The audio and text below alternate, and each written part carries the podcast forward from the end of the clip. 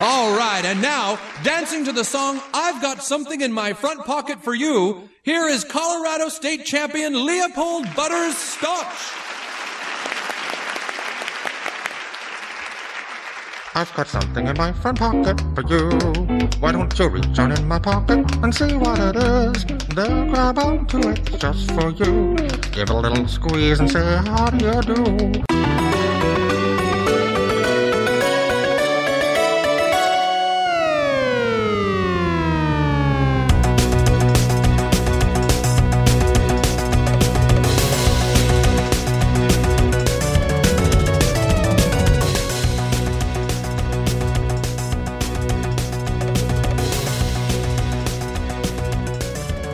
Welcome to Peak Show, where we believe that God's plan involves getting me my own planet. I'm your host, Turd Sandwich, Brie Rohde, and who is here with me today?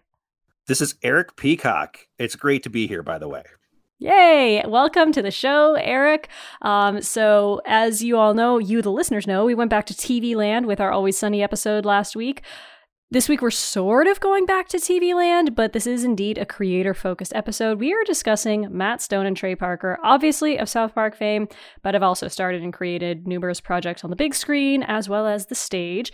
And so I thought it would be really fun to have Eric on because, Eric, you are a musical guest uh, to take us through the ups and downs of Stone and Parker, whose career pursuits have been very musical at every turn. So, Eric, why don't you tell me a little bit about your podcast, the Soundtracker podcast, and uh, what uh, what you do over there?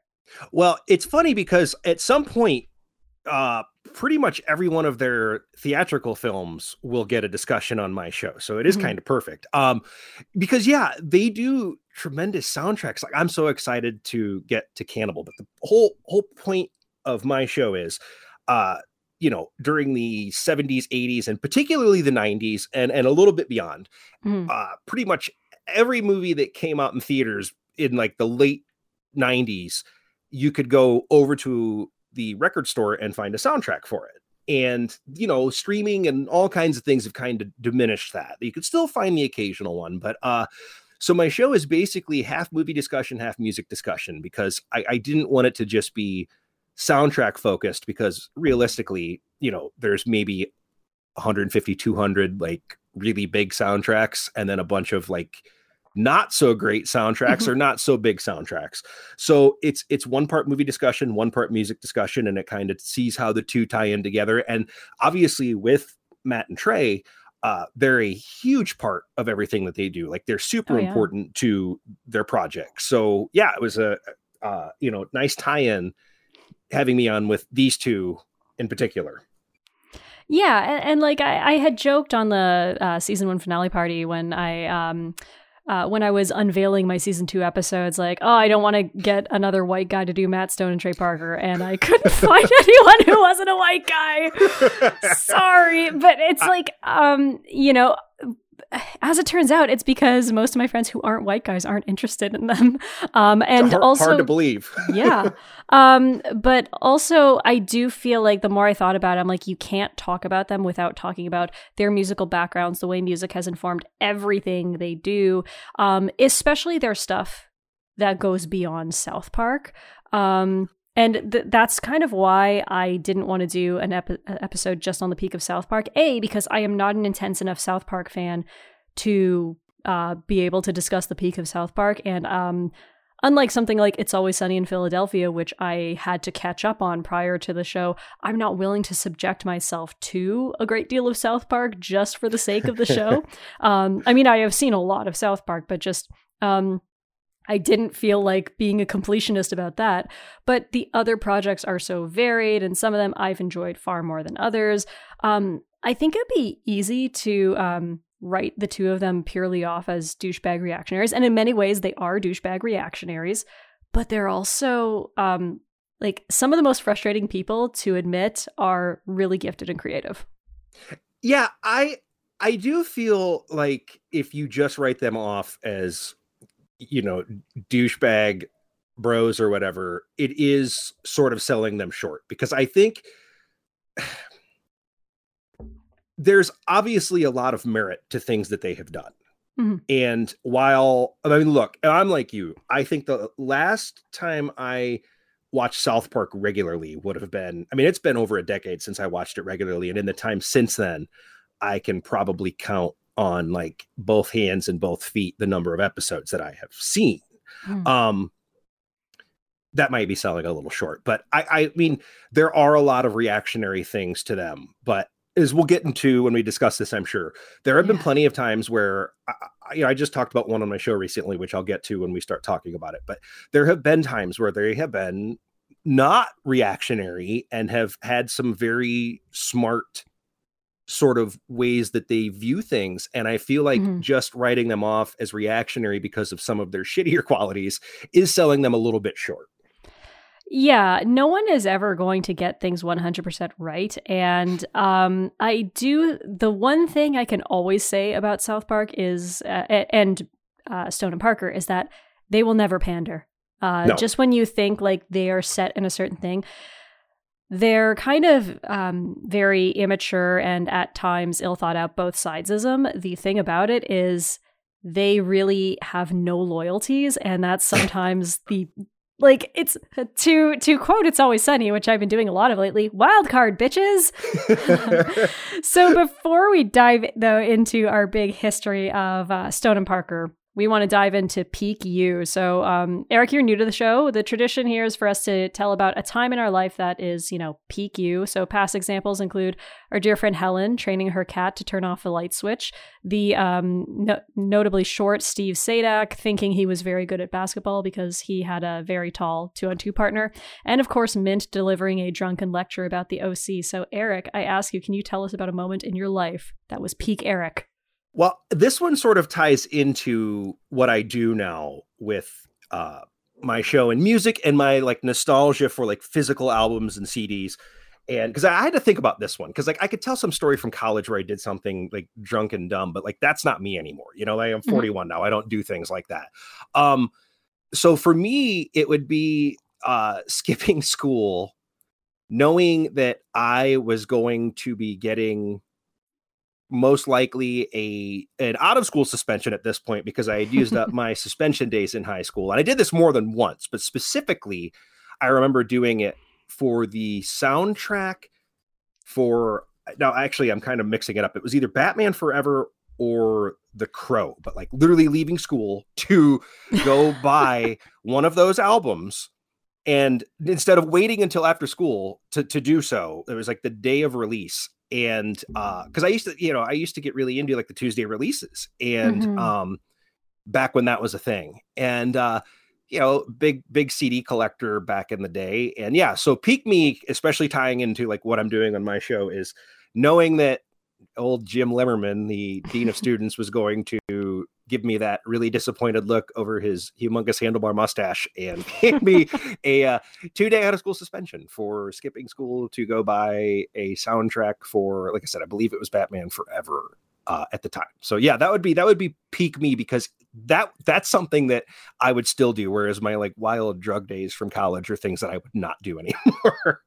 Oh man, your mention of Tuesday releases though, like, God, I do miss like it, it's kind of like how I, I've I've talked about my love of a lot of Apple T V originals enough on this podcast, but just the fact that they're released like weekly uh, and having a weird like day in the week to look forward to, especially as it relates to a new piece of media, is such a wonderful feeling that I'm glad like we are able to still have to some degree in our lives, because like um, I think it was a book release recently, because like I live in a very small town, but we do have one tiny little wonderful bookstore. And I was, you know, at work and I was like, oh, I'm going to head over to the bookstore at lunch to grab this thing, this book that's being released. And then I came back and it's like, no, never mind. It's being released on Thursday. And like, why did you not check? I'm like, because I really, I still thought all books were released on Tuesdays. Like that's, that's a thing. Like, um, so yeah, um, I, I think that's wonderful that you did that. I was uh, not a school skipper at all. Like I was, a, I, I loved rules and following them as a teenager. So um, you uh, you have my admiration, Eric. Thanks, thanks. Um, so now, before we dive into the history of uh, Matt and Trey, I want to dive a little bit into your history with them. So can you tell me about your history with them, when you started watching, maybe when you branched outside of South Park, and kind of, um, you know, how did you follow their career?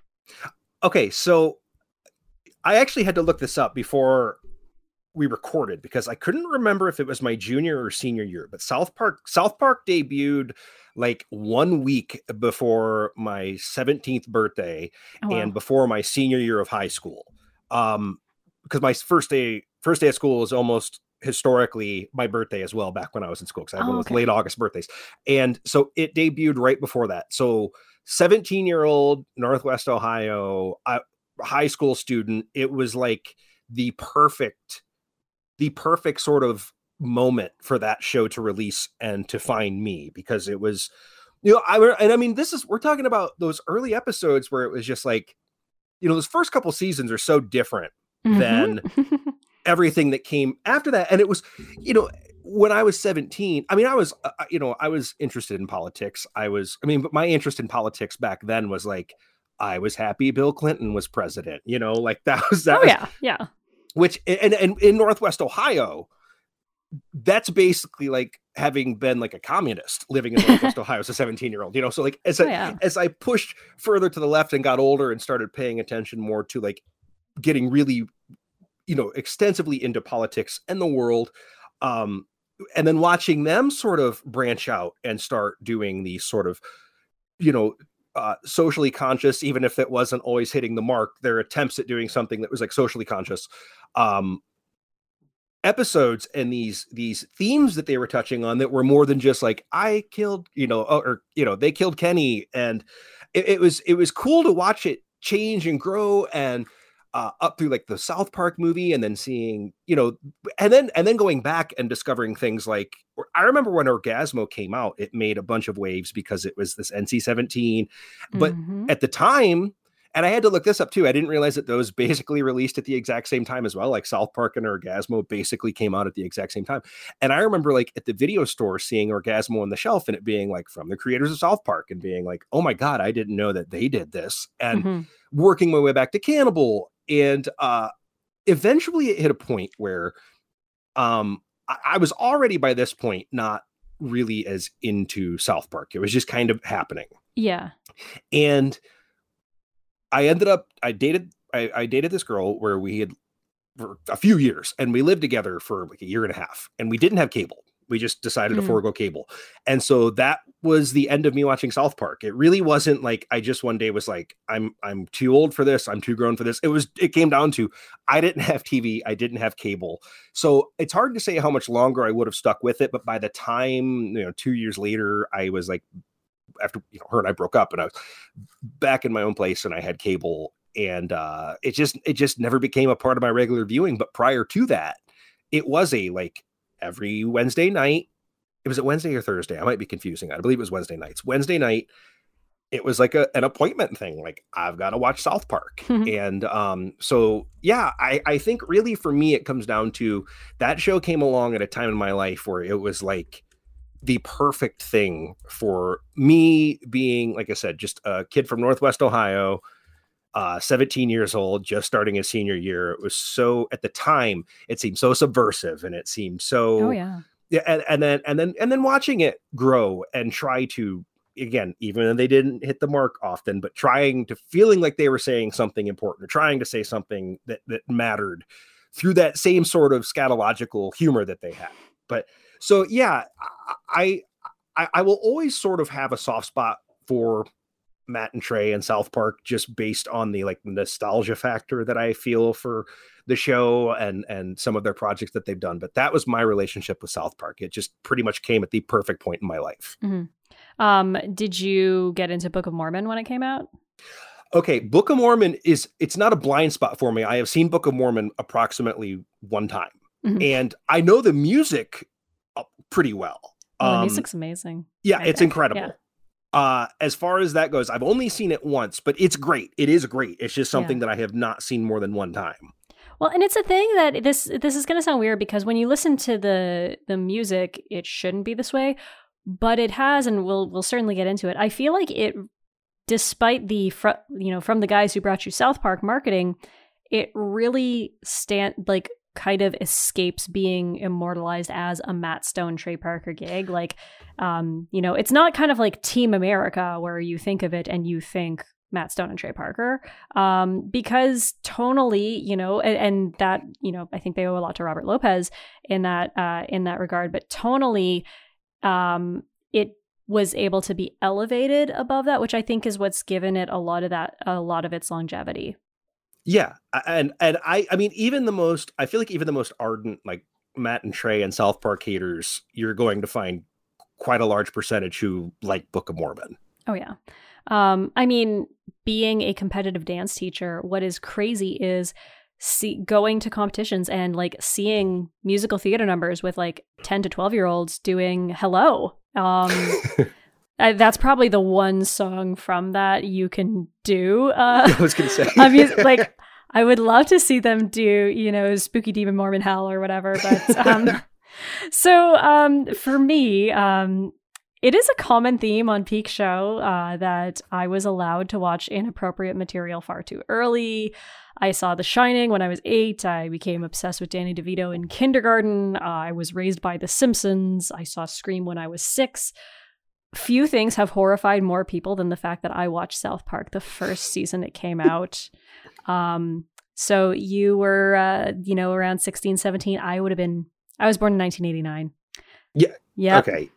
I would have been like, I'm always eight. The old one on these. Oh, I'm I'm always the young one, unless unless friend of the show Liz is on, and then I'm old as dirt. Um, but yeah, I I was eight years old. I mean, I had an older sister. She was thirteen. Um, I think that we actually got them on, got the first season episodes on V H S. Like they sold the V H Ss because it was actually pretty, for a while, hard to get in Canada. We did not have Comedy Central.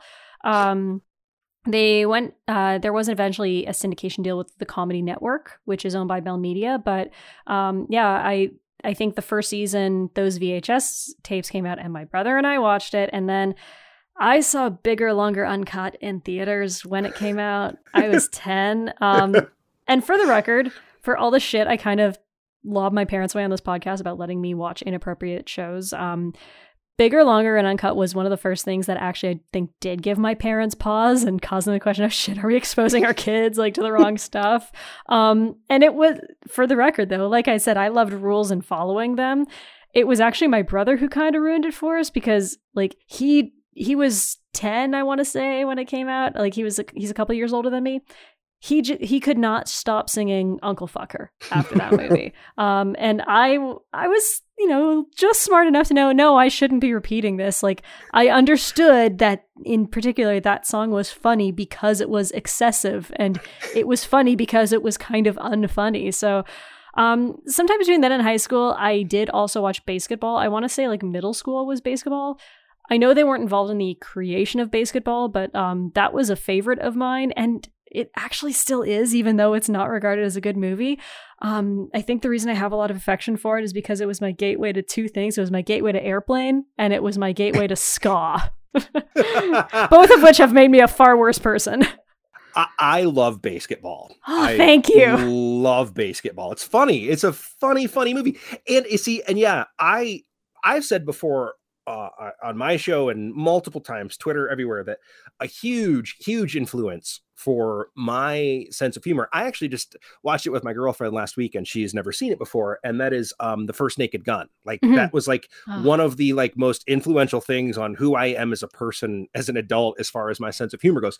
So yeah, it's it's unfortunate that David Zucker ended up the way that he did following. Uh, You know, he he after nine eleven, he's one yeah. of those guys who kind of got pushed way far to the right. Yeah. But, um, you know, Airplane, Top Secret, The Naked Gun, all three Naked Gun movies, Police Squad. Like there was just a tremendous and basketball in basketball. So you you were if anyone tells you that you're wrong for liking Basketball, you tell them they're wrong because Basketball is very funny.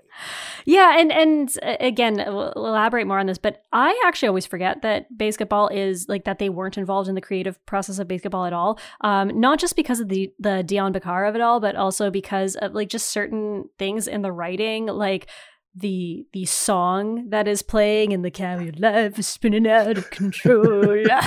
it's it's it's very much tonally a Matt and Trey thing. Like I I don't know, there had to be some some creative input there, I think. But um Yeah, I agree. And I actually had to double check going into this whether or not they had anything, because I couldn't remember whether or not they had, like, even if it was just like punching up the script or mm-hmm. adding their own. And uh, yeah, they're not credited as writers anywhere on there. So unless I, it's like some big secret, they...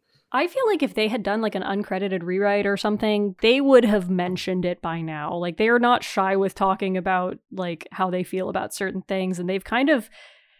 I don't know. I don't want to say they've distanced themselves from basketball, but they've kind of been like, "Oh yeah, that was the period when we were we were taking any job." Um, so, um, yeah. So I did see, like, I didn't follow South Park that closely throughout high school. You know, just I was always dancing and doing my fucking homework. Like, I didn't follow any T V show particularly strongly through high school, but I did see Team America in theaters, and I loved it when it was in theaters and then kind of promptly forgot about it. But it was um, one of the first things I saw that really countered like the country fried patriotism that had really been permeating pop culture at that point. Um, I think the reason I kind of like my fascination with Team America was very short lived, because even that was when I started to find their shtick a little obnoxious, because it's like, it was that the first time like, oh, they really like to have it both ways, these guys. Like, um, they like, you know, you war is bad, and we're using this movie to say war is bad, but also opposing war is bad, um, for no reason at all. Like, they just, these people are annoying. So, um, the only time I, I can recall consistently watching South Park was actually when I was in university. Um, I was dating a guy who was a bit of an I'm smarter than everyone stoner. Um, that tracks, I guess. Um, like you, I did not have cable. I was, you know, I was in my poor days, but South Park is such a D V D show for some people. And that was just one of those like, you know, oh, we're, we're stoned and eating pizza. Let's put South Park on. Um, And I do recall at that point, I, that was the point when I found South Park actually very unfunny. Um, okay. It was on a pretty reactionary track. It had episodes like the human centipede was like kind of what I remember being really turned off by. It's um, weirdly, this complaint came up in our M. Night Shyamalan episode, but I will say you can apply it to certain episodes of South Park where the episode is really just a conceit. Like, it's just this one idea and, and like, let's try to build a plot on it, and it runs out of gas very quickly. There are a lot of episodes for them that are like that. Yeah, um, especially in and, that era. Yeah. And like, there was a time where, now, you know, even at that point, I I think I was still pretty on board with South Park, but I believe that would have been at the time that, like you, I was like, eh, it's, mm-hmm. it, it's, it's starting to lose its luster here, yep. you know? Really, the only show that's managed to ma- remain consistently funny for a multitude of seasons you already covered on here, and that's It's Always Sunny.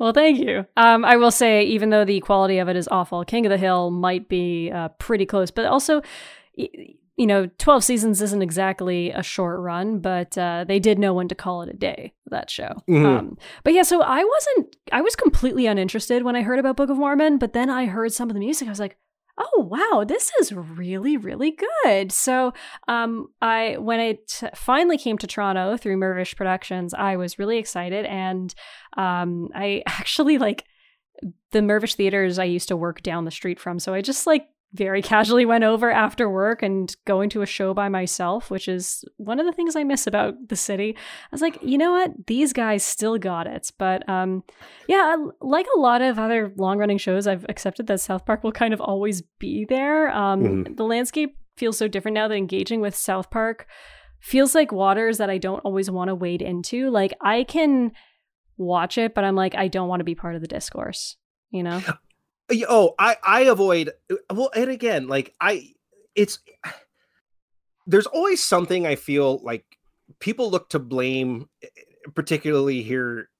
Well, I don't know. Maybe I'm saying, I, I guess I was going to speak without knowing what I was talking with. I was going to say it's very prevalent here in America. I was going to say particularly in America, but I don't know. I could be wrong. This could be uh, a Canadian thing and, you know, all over, but America tends to have a thing, and you're seeing it right now with the, um, shooting in Texas, where they're going to point to anything but the actual source of the problem. Mm-hmm. And so, like, I remember after Trump got elected, seeing like, I've seen think pieces about how like Matt and Trey are the reason that we're where we are now. And it's like, that's, that's just as re- reactionary as anything that they've ever done, because while, while some of their politics are extremely shitty and like they may have taught a bunch of kids to be sort of nihilistic, because you're completely right about Team America. I still really like Team America because it, it's a little closer for me, uh, like it, rural Ohio, mm-hmm. you know, um, post nine eleven was like, if you even so much as like questioned the Iraq war, you were a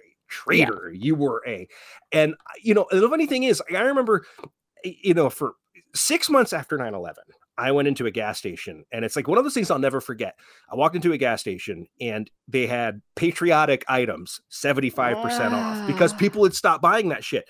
So like, oh, Team America for me.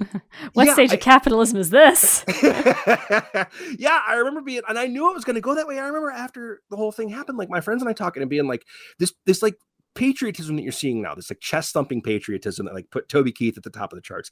The shit's not going to last because people are going to move on to something else. And this idea that like we're all together in this. First of all, we never were, because if you yeah. were not a white, if you were a you know brown person in America at the time that that happened, you were not considered a part of everything by the people who were these chest thumping America people. And, uh-huh. um, you know, but I, I remember saying like, pretty much that's the, the, the, the hatred for different people is pretty much the only thing that's going to stick around once this all goes away. And, uh, so Team America, even though it does take shots at, like you said, it, it is very, I remember one of the big complaints about it is it's super nihilistic, and it is like, mm. there's no, like both sides, they're both sidesing it in a situation where they probably should not have been, because if the whole point is, as you said, war is bad, well, people protesting the war are also bad. That doesn't make a whole lot of sense. It's mainly down to their whole hatred of like celebrities and liberals too. So yes. um, that's what that boils down to. But I, I, you know, I will always sort of have a soft spot for Team America despite that.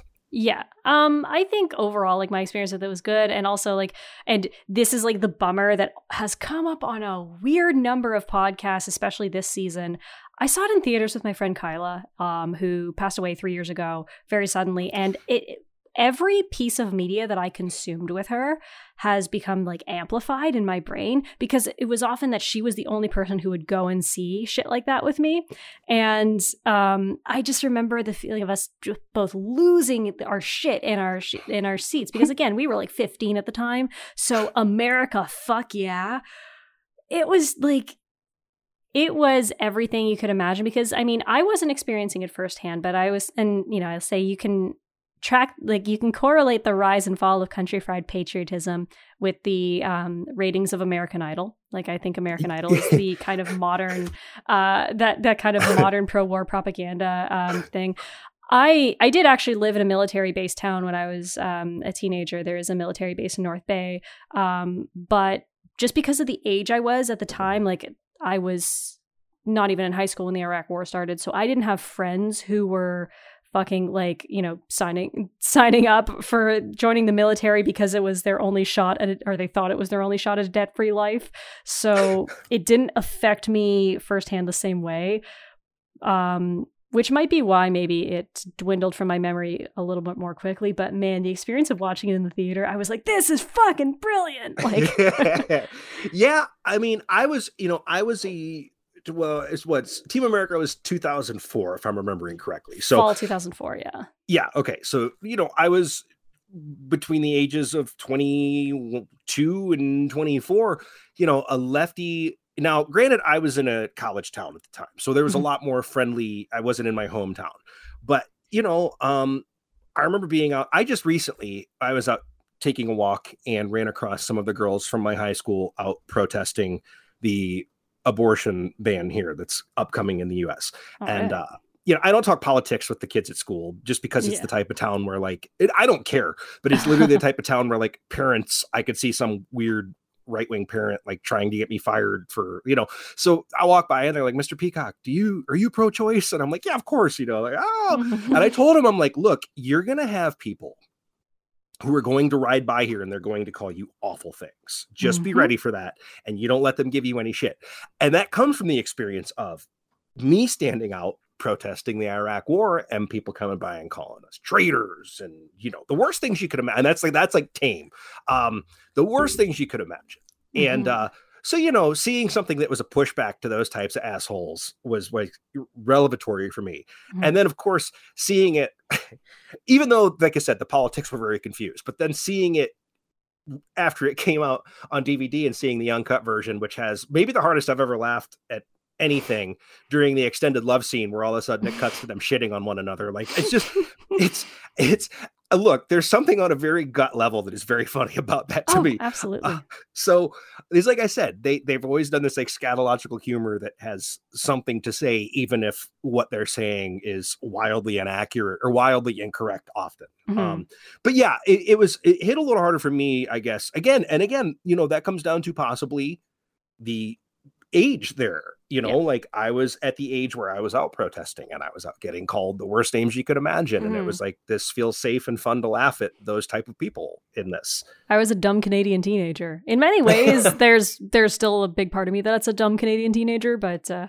uh, so as I was looking at their history and, um, you know, I don't know kind of what class they were growing up. They seem very middle class, but I will say mm. that much like the It's Always Sunny guys, you know, like three guys from, you know, Alabama, uh, Philadelphia, and Boston.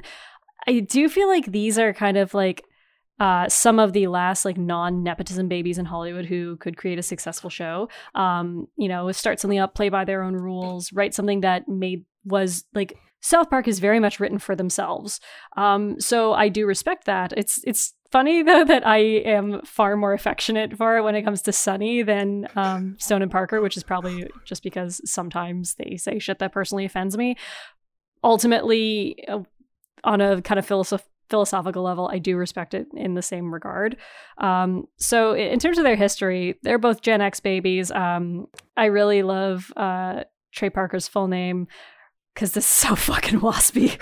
Randolph Severn, Trey Parker the Third, because um, it's, it's I gotta say, it's weird how many people do not know that Trey means you're a third. There are a lot of people who do not know that, and it's uh-huh. bizarre to me. Uh, and Matthew Richard Stone, so born in nineteen sixty-nine, nice, and nineteen seventy-one, respectively, both raised in Colorado.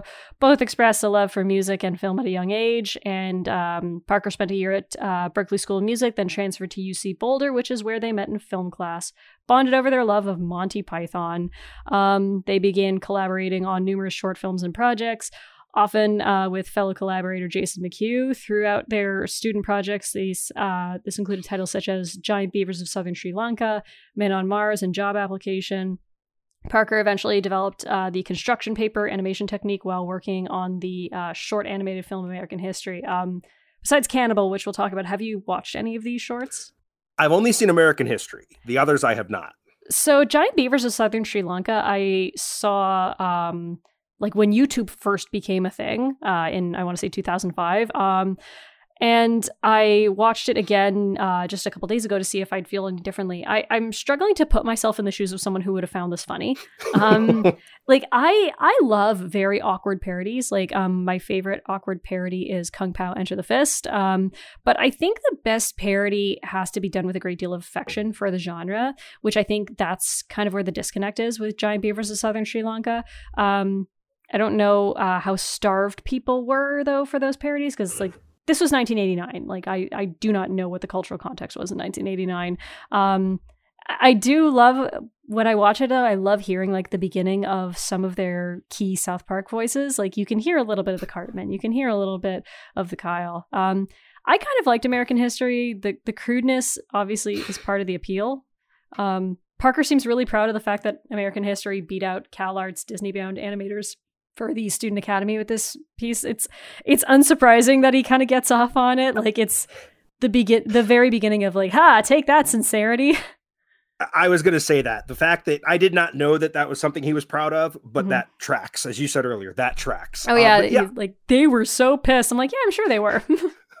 But American History is good. I enjoyed that. Yeah. Um, I it kind of reminds me of like, even though this very much predates it, but like the early internet, like End of the World, uh, kind of E-Bombs World type videos. Um, but I would, I'd say even more impressive because it's the early nineties. Um, one of the things, because um, I, in my past life, was a marketing reporter, and I love looking at the different phases of American, North American pop culture through the lens of marketing and um, and also what we were watching on T V. the early nineties, if you look at a lot of the media and marketing, it was so still, still so sincere. Like the mid nineties was when things got like kind of edgy and self-referential. And then obviously we know post nine eleven, things got very sincere again. And now we're in this really postmodern edgy era again. But like, that's why I feel like American History appealed the way it did, because we didn't have a lot of that cynicism yet. Like even The Simpsons was still in its very sincere days. So um, this was actually, I think, pretty edgy back then. And um, I think it's a precursor of why South Park has seemingly thrived the most when American pop culture is at a moment of sincerity.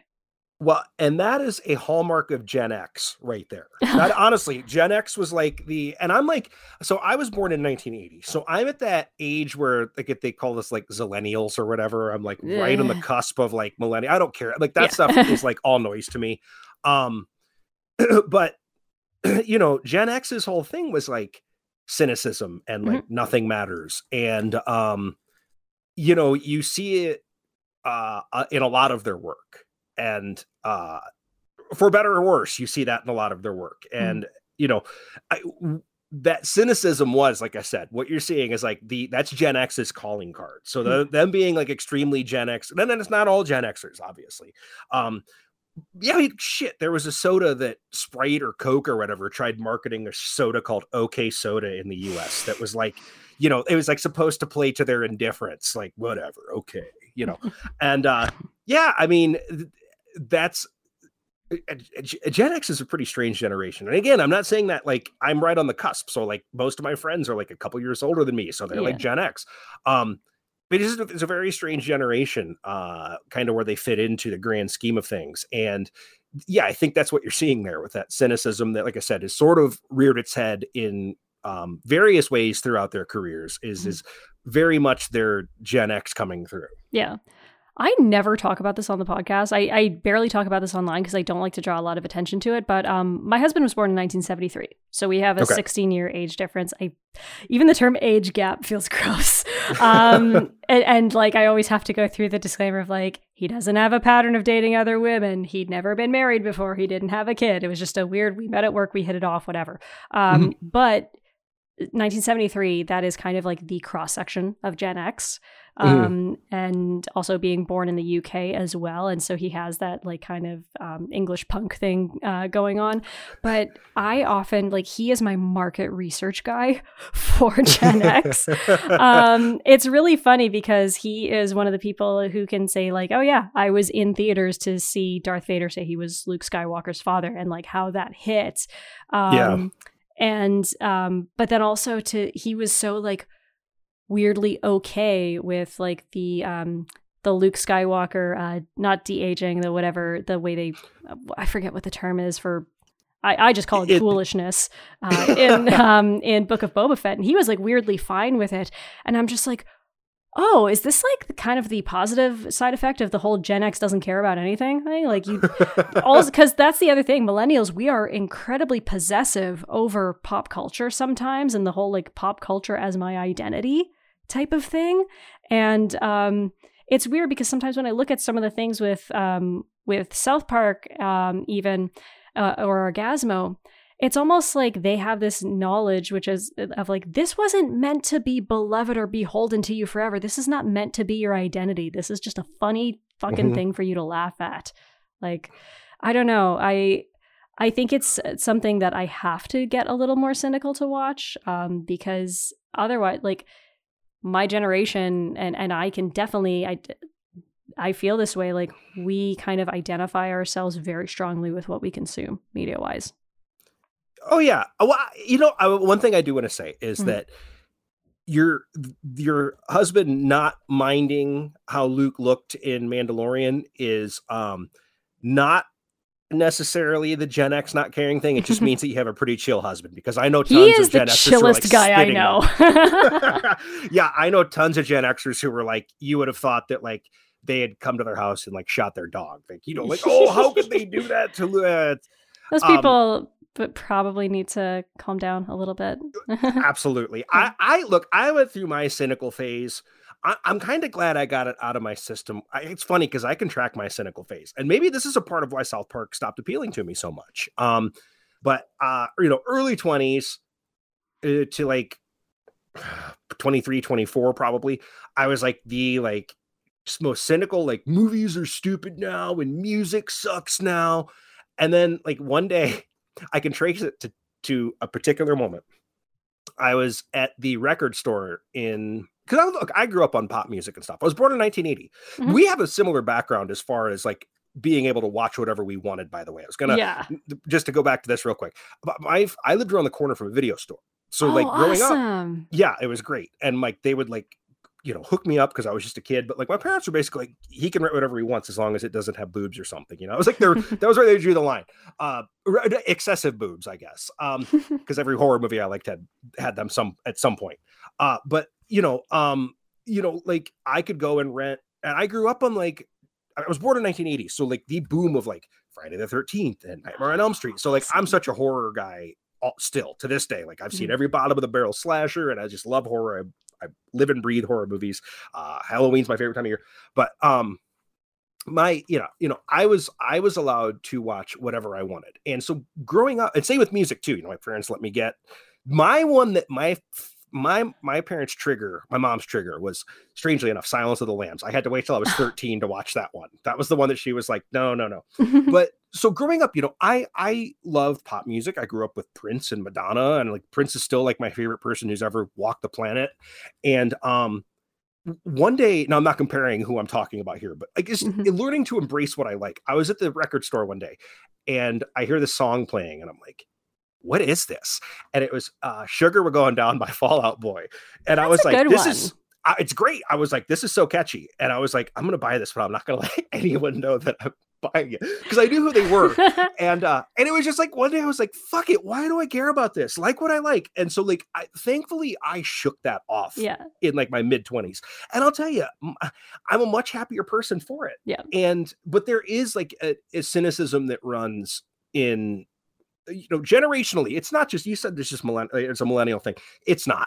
Um every generation has their cynicism and like they're protective of these things. And uh yeah, like I said, it just sounds like your husband is is particularly chill about not caring about the Star Wars thing, because I know a lot of people who are not chill about that. He's incredibly chill. Um, he also was kind enough. He's he was in the city to work today, and I told him, "Oh, right, can you please like be really quiet when you come home, because I'm recording today." And I I did hear our garage door, and he's just like very lovingly keeping to himself in our living room. And I just, Jared, I know you're going to listen to this. I love you so much. Um, so, but you know, give Jared a high five for me when you're done. We high five. Just say this is from Eric.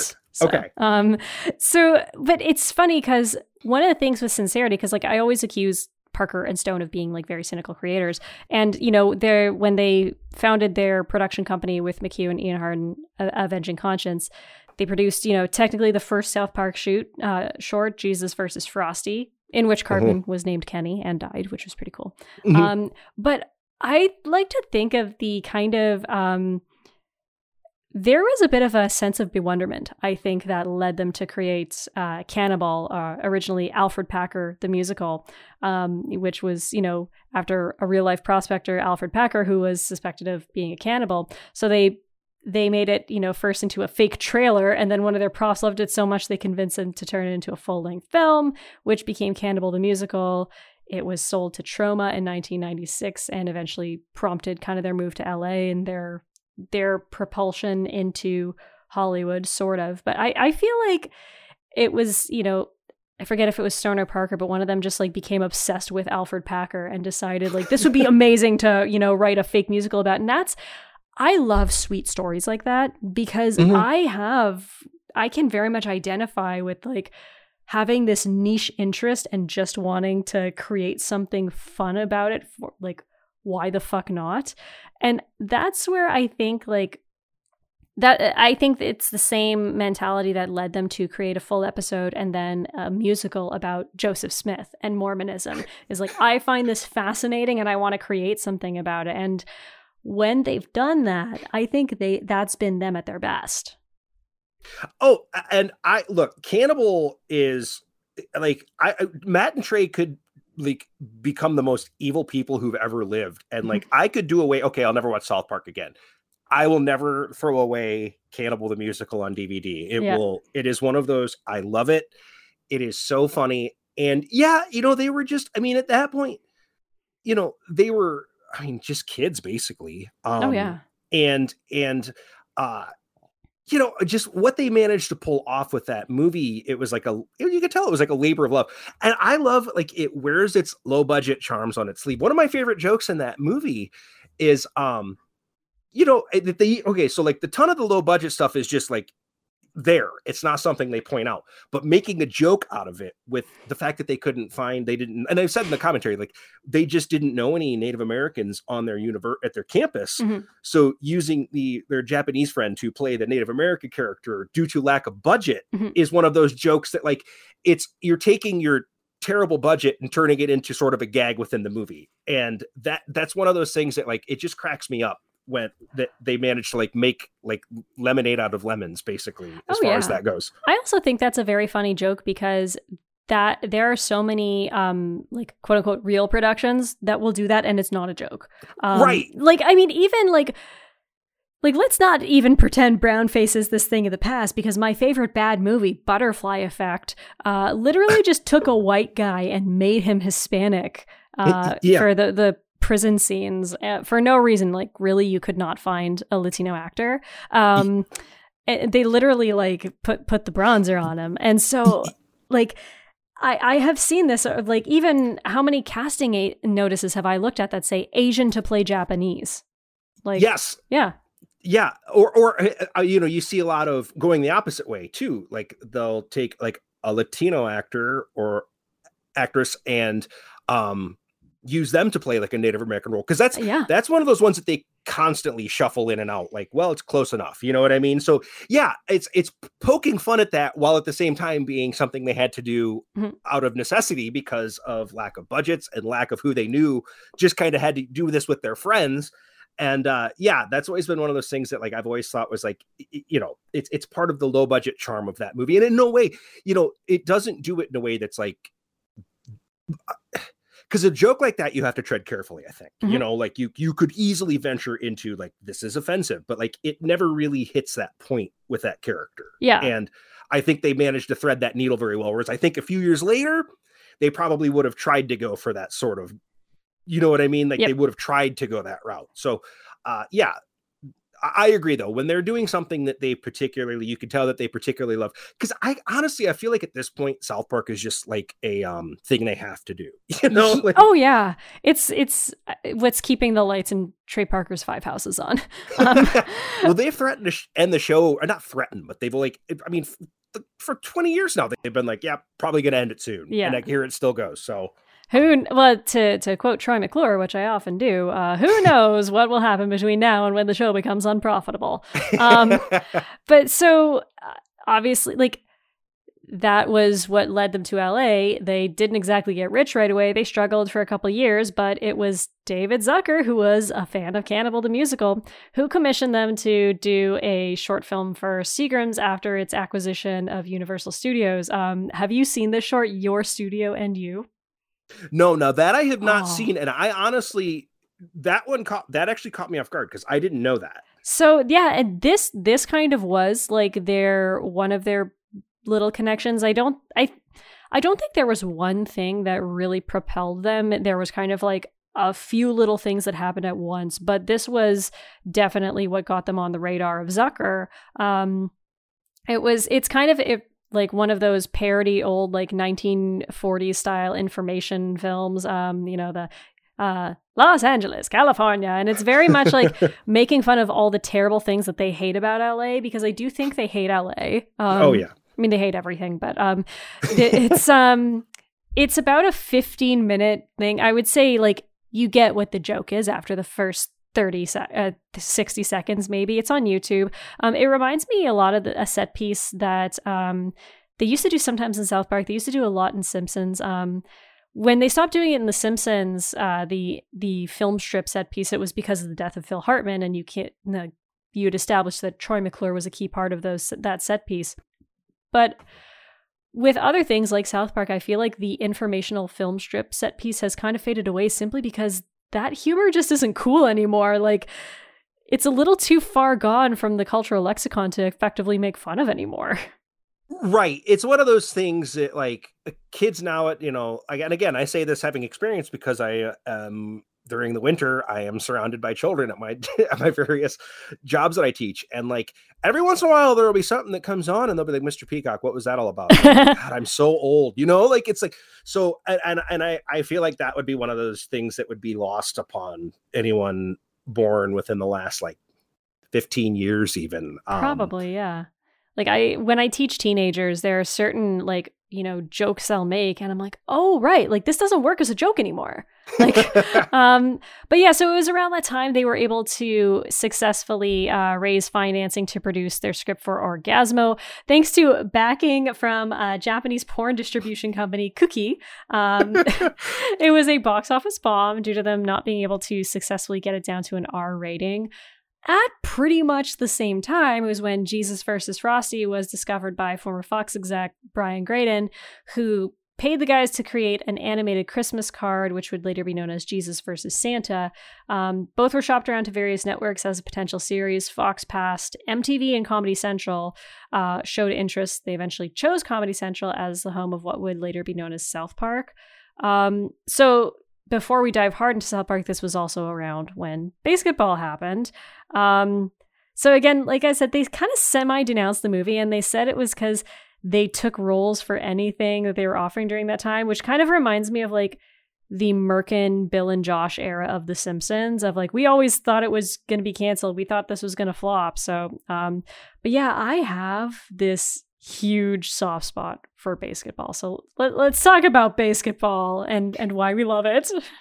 Well, okay. First of all, I want to say that one of the things I love about Basketball is that on top of being a funny movie, it actually sells the concept of basketball really well. It does. I wanted basketball to be a real thing. Yeah. Like, I was wanted it to catch on and be like something that like, even if it were just like underground leagues, like people that play cornhole around here, you know, like I wanted it to be one of those things where like, maybe there were little offshoot basketball leagues somewhere, but no, it never happened. It makes um, you want to play it so badly. Yes.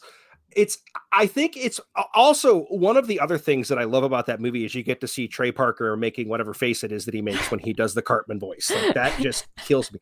But look, it's one of those very late nineties movies, like there where, and by that, I mean, um, it, that movie could have only been made in the late nineties. Like, yes. I feel like that you, Basketball could have never happened five years earlier or five years later, uh, with or without Matt or Trey. But it's the, the humor is I and, and now I say this, it has been a few years since I've watched since I've watched Basketball, but I still remember it. I just I'm always worried. I'm always reticent to say that it's aged well because I don't know if there's any humor in there that perhaps now I'd be like, ooh, because it's look with my show. That's one of those things I have to deal with a lot too, mm-hmm. watching movies from the nineties, even all the way up to Garden.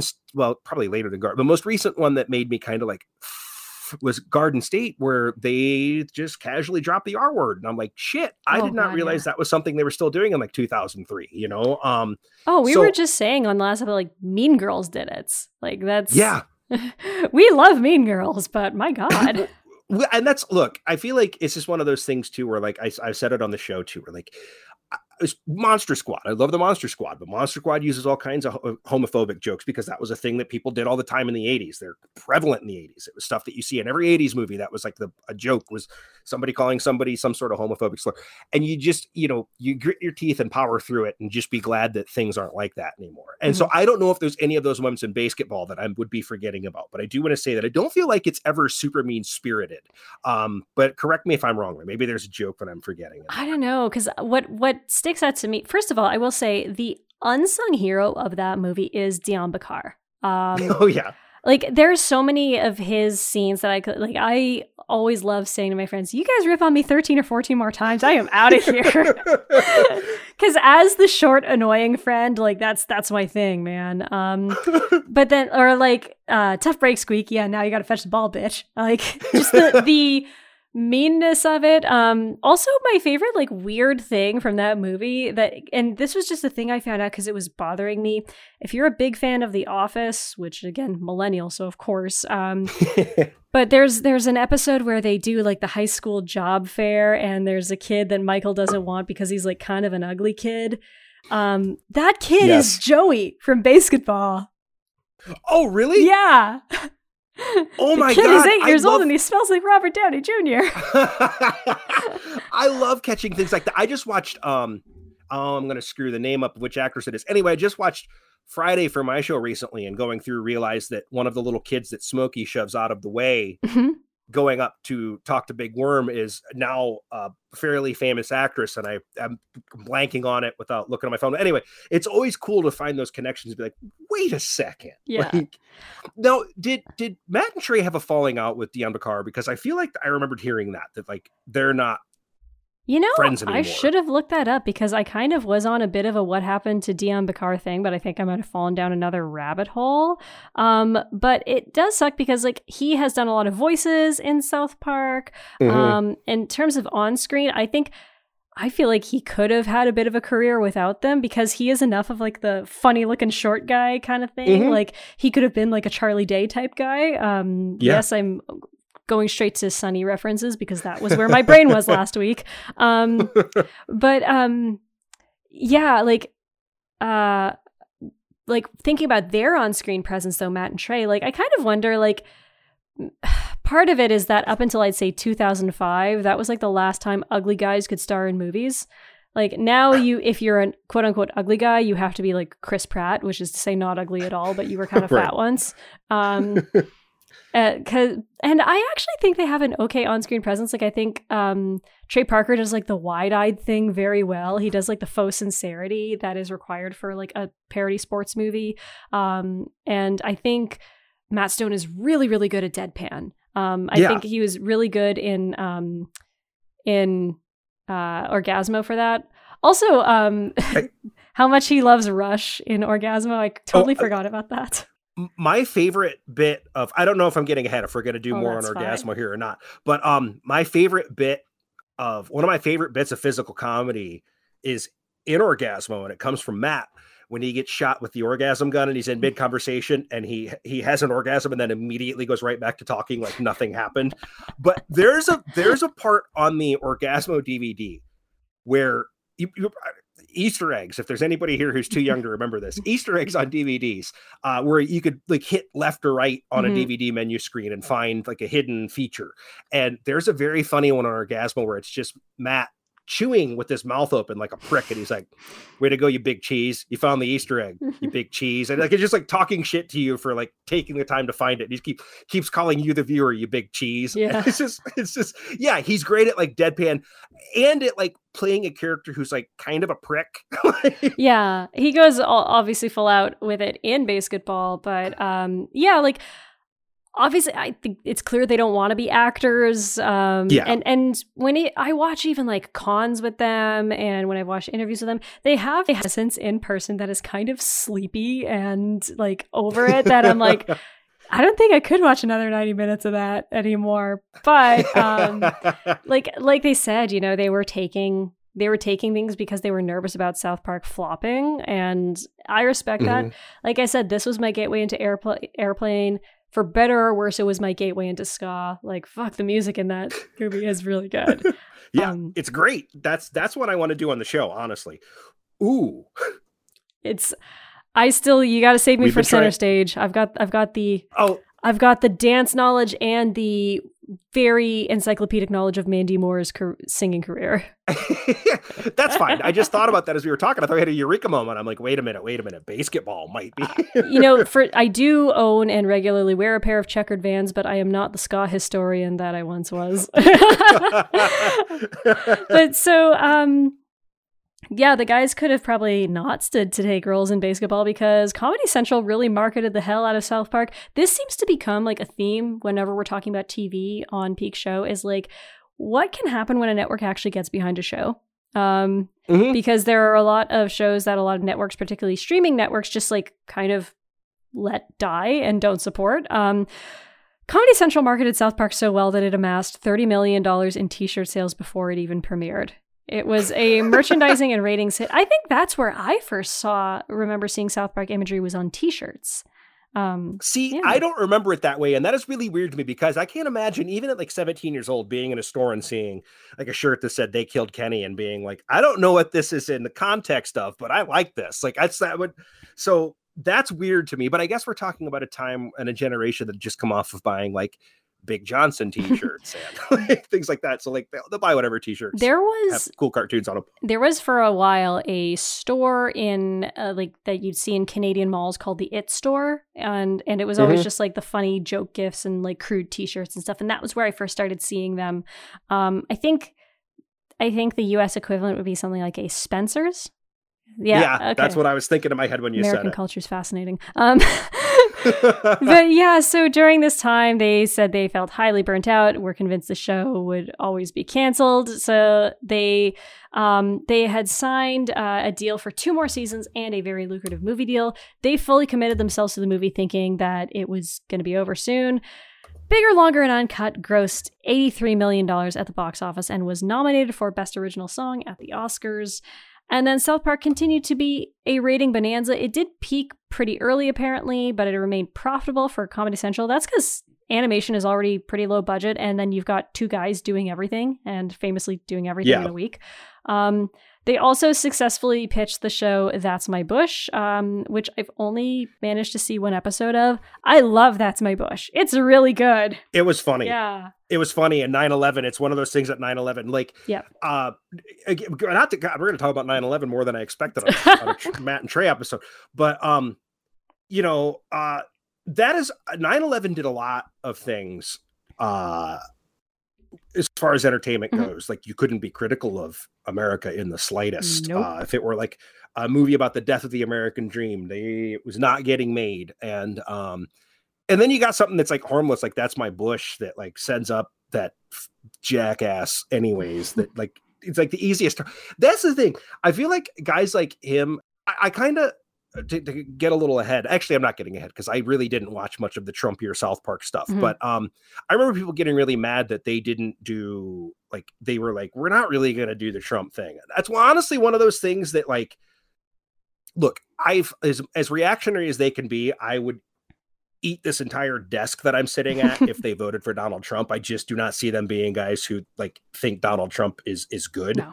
Um, I, and I'm not making fun of it. It's not an endorsement. More so what it comes down to is pretty much any bit of Trump comedy that you did see, they were right. It was fucking terrible. Like it's hard it to parody a guy like him because he's already so cartoonish. Yes. Whereas Bush was just cartoonish and human enough that you could make a show like That's My yeah. Bush and be funny. Um, so they picked their spot well, but yeah, I just, there's just one of those things. I remember like people being mad that they didn't like make fun of Trump at all. And it's like, well, comedy during the time of Trump really did, was not very good. Like, and uh, yeah, B- Bush was easier to lampoon. I feel like it was easier to lampoon. And also I, I feel like that was a case of actually speaking truth to power. And I know that sounds ridiculous because they were both, you know, the president and both the most powerful man in the world. But um, like George W. Bush was hero worshipped because he happened mm-hmm. to be sitting in office during a massive, devastating terrorist attack. Um, and and you see now the way he's been immortalized as a nice man who paints. And he's a guy who did need to be taken down a peg. Like Donald Trump has been shitting himself for ten years. I'm I'm certain of it. Like, I, I don't want to say that it's punching down because it's still very much punching up, but it's more like this is not a guy who needs to be taken down a peg because he takes himself down a peg every time he opens his mouth. Like exactly, exactly. Because yeah, no, I mean, you know, there are. Trust me, I'm in an area where there are people that still have like fuck Joe Biden. Oh yeah, I was Trump I was there. Yeah, yeah, exactly. Oh, yeah, that's right. Yeah, so you got to oh, see it. Yeah. It's all over the place. But like outside of that weird sort of worship, like it's not, it's not the same. Like no. as it looked, he was just kind of an end, means to an end for the Republican Party. Like we've got a Republican in. Just hope he doesn't embarrass us too badly. um, whereas Bush was like, you know, he was your boilerplate Republican that would go along with the party and do whatever they wanted, and as such. That's why you see things like you heard me groan when you said that he's been painted out to be this nice guy who paints, because look, it's not even a controversial take. It should not be a controversial take, but I will go to my grave insisting that Bush was far worse than Trump as president. If you look at the oh, amount of body blood, count. Uh, yeah. I mean, it is so crazy to me that there are people who think otherwise, but yeah, that's why, you know, Bush kind of hid this like awful side of him through this, like, I'm just a Southern boy charm that, and then also on top of that, not being able to like say things correctly ninety percent of the time that he would talk to. So yeah, he was a much better target than Trump, who, as you said, you, you nailed it. He already is like a walking yeah. parody, you know, like, what do you do? And as, as Team America demonstrated, like, people were so on board with what, I mean, not all people, like you said, you were among the many out there protesting, but like, there were so many people on board with what George W. Bush did. Like that, yeah. you know, like I, I said that two thousand four, like post nine eleven Americana pop culture, like there's a big deluge mm-hmm. of war movies in that era. Like Team America could not have come at a better time. And I know that it wasn't the first thing to really make fun of that, but we really didn't have a lot of loud voices with a lot of money or power behind it, you know, really yeah. making fun of that. Like, we talked a little bit about it on our Arrested Development episode, but, like, who was even watching Arrested Development when it was actually on the fucking air? Um, uh, hands up. I was actually, when I'm not, go. like, no. I was I, I, I was crushed when that got canceled. I was, and this was, I was the same as you. It was a time where I really wasn't watching a lot of T V, but I happened to catch the first episode of Arrested Development one mm-hmm. night after, I think, it, I think they debuted after The Simpsons or something. And it was like, oh, yeah, it was this a Sunday night funny. show. Yeah. Yeah. Um, and, uh.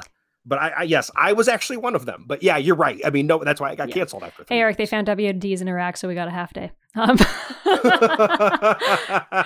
so yeah, with um, with Team America, it, it sounds like it was a bit of a troubled production. Um, I, I'm assuming they never want to work with marionettes again. Um, yeah. They were, you know, finishing it like. barely completing it before the film's release, working twenty-hour days. It sounds like these guys have major workaholism issues, which if I look at the fact that they are still writing and directing pretty much every episode of South Park, it also, and not to pathologize people I've never met, because this, I say this because this is exactly how I am. If you are pulling twenty-hour days and like, you know, working yourself to a point of stress for everything you do, it's because you're a control freak. And it's because you think no one yeah. else can do it as well as you do. Because that's what I do. Like, I'm a magazine editor. This is like this. That's why this career was meant for me. Yeah, I try to shuffle everything off that I yeah. can. I'm like, but so with Team America, it made it grossed fifty-one million dollars. So like, it made back its budget, but you know, not much more. I think its budget was like thirty-eight million dollars or something.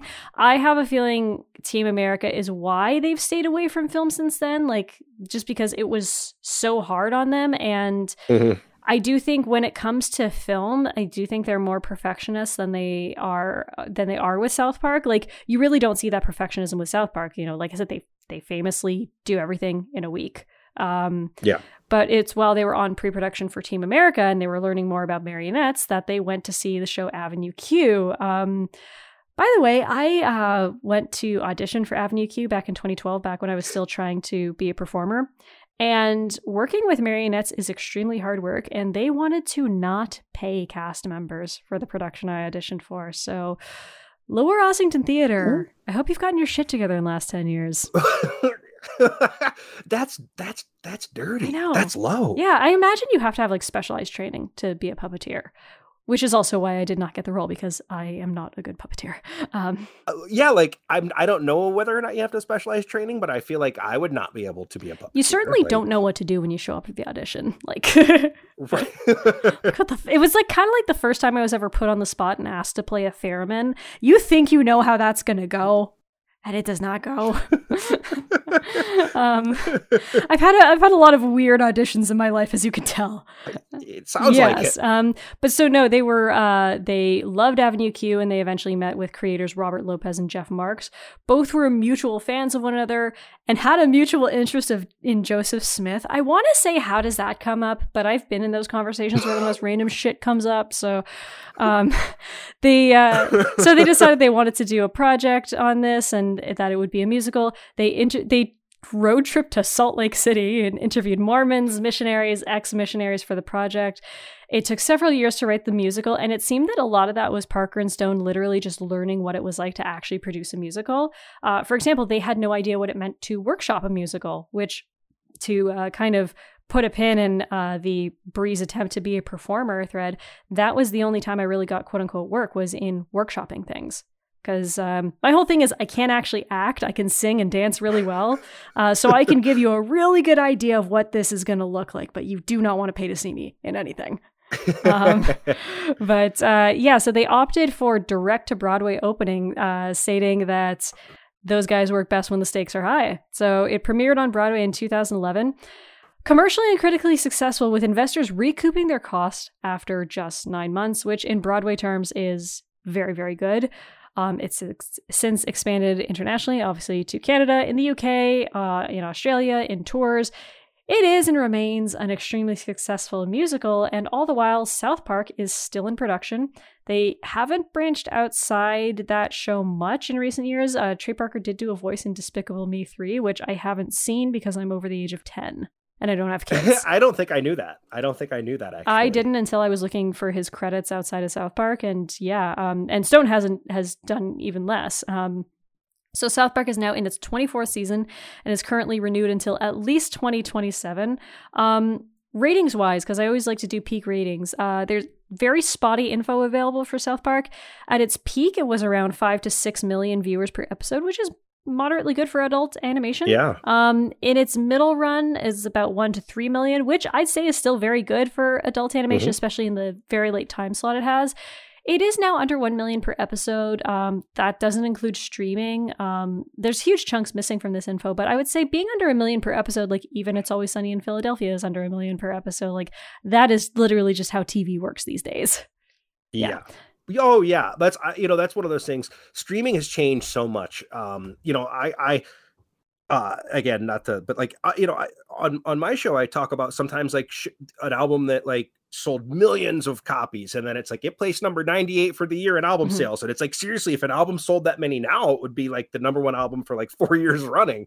Um, but yeah, it's just everything's very different, and the metrics that they use to determine whether something is successful, that water is so muddied at this yes. point that.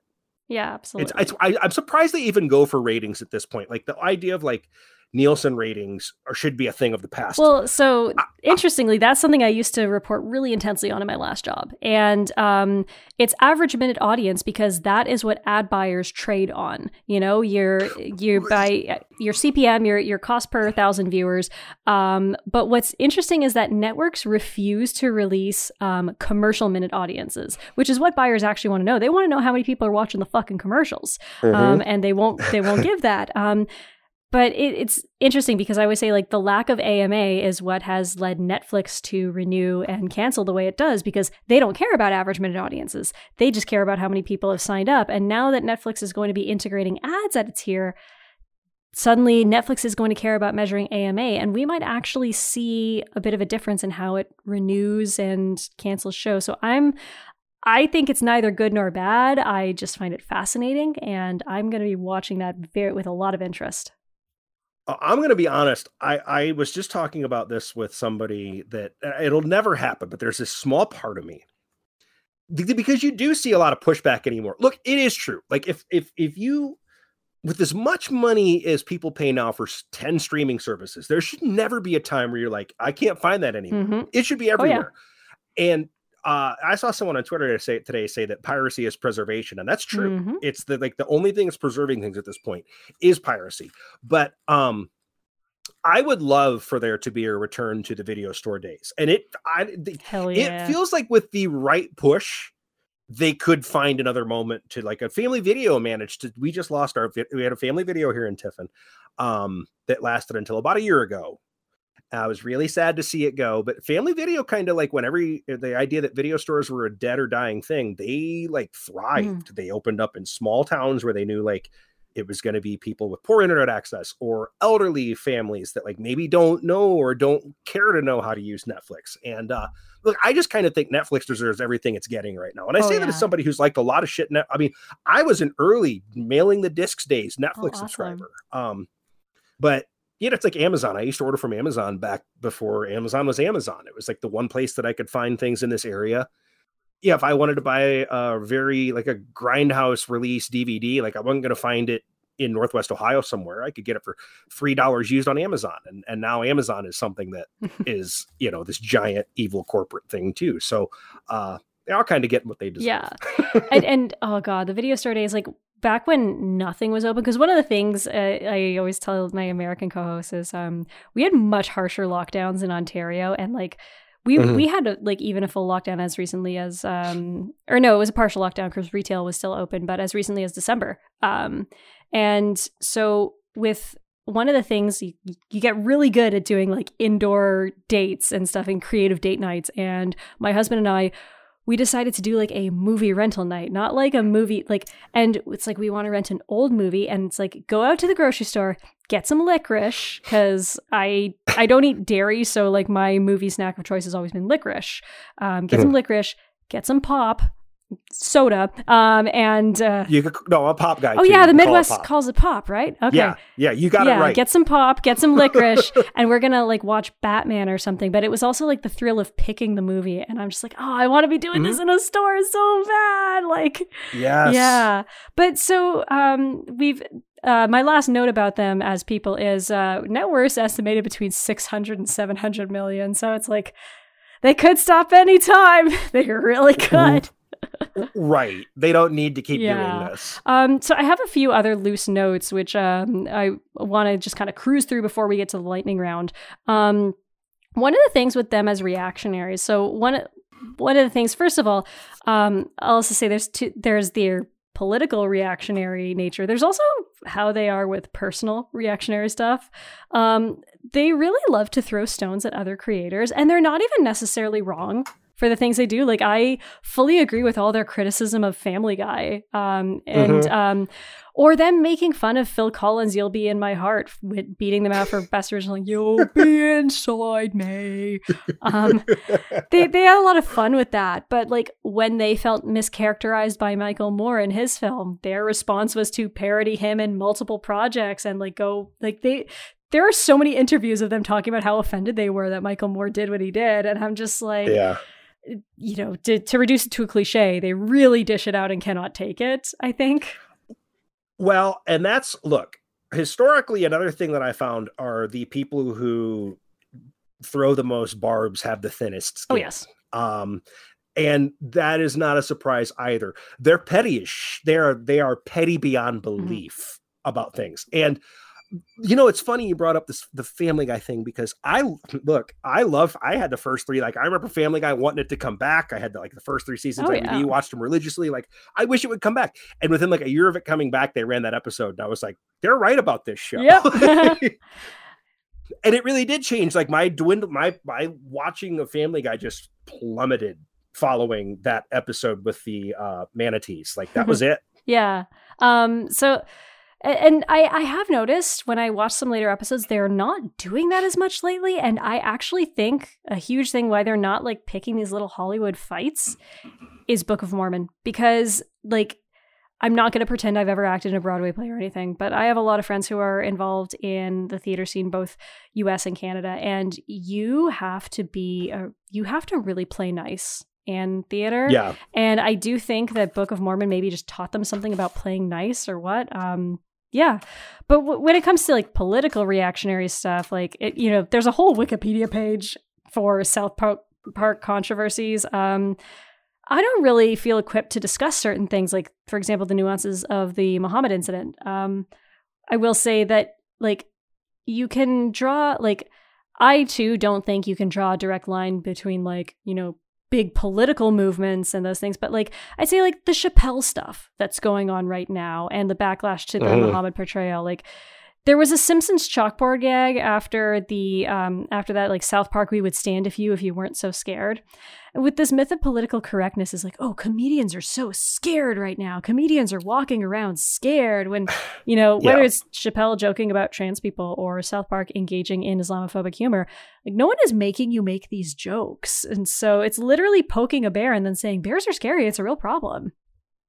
And the thing is, no one, literally no one is stopping them from making these jokes either. This idea that they're like being silenced is so stupid. Yeah. Like they, like you, you're not being stopped. You just, you just want to make these jokes and complain because people get mad at you about making them. Like if you want to buy, buy the ticket, take the ride. You know what I mean? Like, hey, if you want to go out and do that, it's such a part of their brand. Backlash. They're doing it on purpose. It's a part of their brand. And so to act like, oh, comedians are scared and we, like we're just taking these risks. You knew you knew it would piss people off. That's why you did it. That's mm-hmm. their whole fucking brand. Mm-hmm. Um, there there's this great IndieWire piece, A Brief History of South Park's Most Transphobic Episodes, which outlines all the aspects of South Park that have been highly transphobic.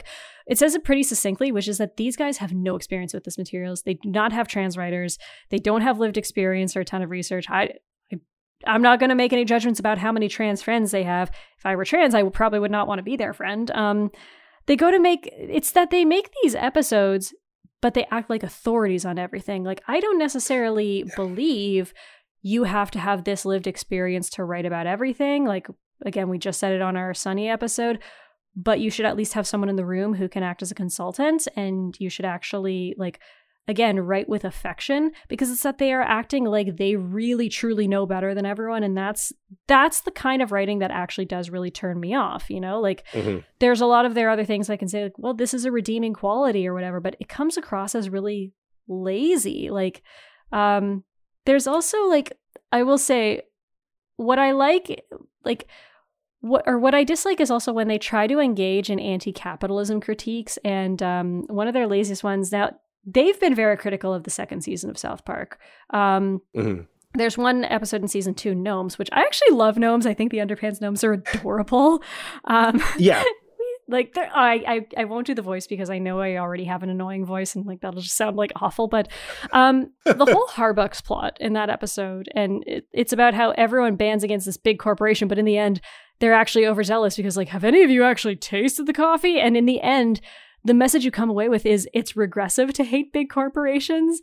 And I'm like, that's not, that's not both sidesism. You're very much picking a side here. Um, yes. It, it's funny because I think of like twenty twenty and lockdowns and the way we all pretended to care about small businesses. I'm like, there could have been a way more like fun, both sides is way to do that. Like the way, you know, a lot of small businesses are actually actually fight wage increases just as much as big corporations or hide behind, you know, the label of small business. Like, small business has become a bit of a virtue signal. It would have been so fun to see like that version of the episode. So all that is to say, like, I think people mistake South Park's both sidesism for nuance, but sometimes they screw the pooch. Some it really does not stick the landing a lot.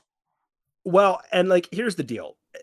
As you said, look, any anti-capitalist, anything that that they do is going to ring hollow to me because, as you said, they're worth seven to eight hundred million dollars, and they're going to keep going yeah. in the show for another fifteen years. You know, like they have no reason to keep doing this at this point. So, like, they're capitalists to their bones, and like that's fine. Mm-hmm. But don't like try to sneak in some anti-capitalist critique that is not actually that. You know? Yeah. And when I so the one thing I have to ask about myself is: Am I a, am I a hypocrite? Am I a fucking hypocrite? Because I've just said the guys have no business wading into, you know, queer and trans issues when they have no experience in it. And yet I love Book of Mormon, and they are lampooning a religion of which they're not a part. So, like, can I justify how it's different? It's it's not fully accurate to say Mormons actually love the show, but actually many do. Um, I yeah. was going to say, and I believe they, they, while they may not have been a part of the religion, they most certainly, I guarantee you, know more Mormon people than they know trans people. Yes. You know, like they they...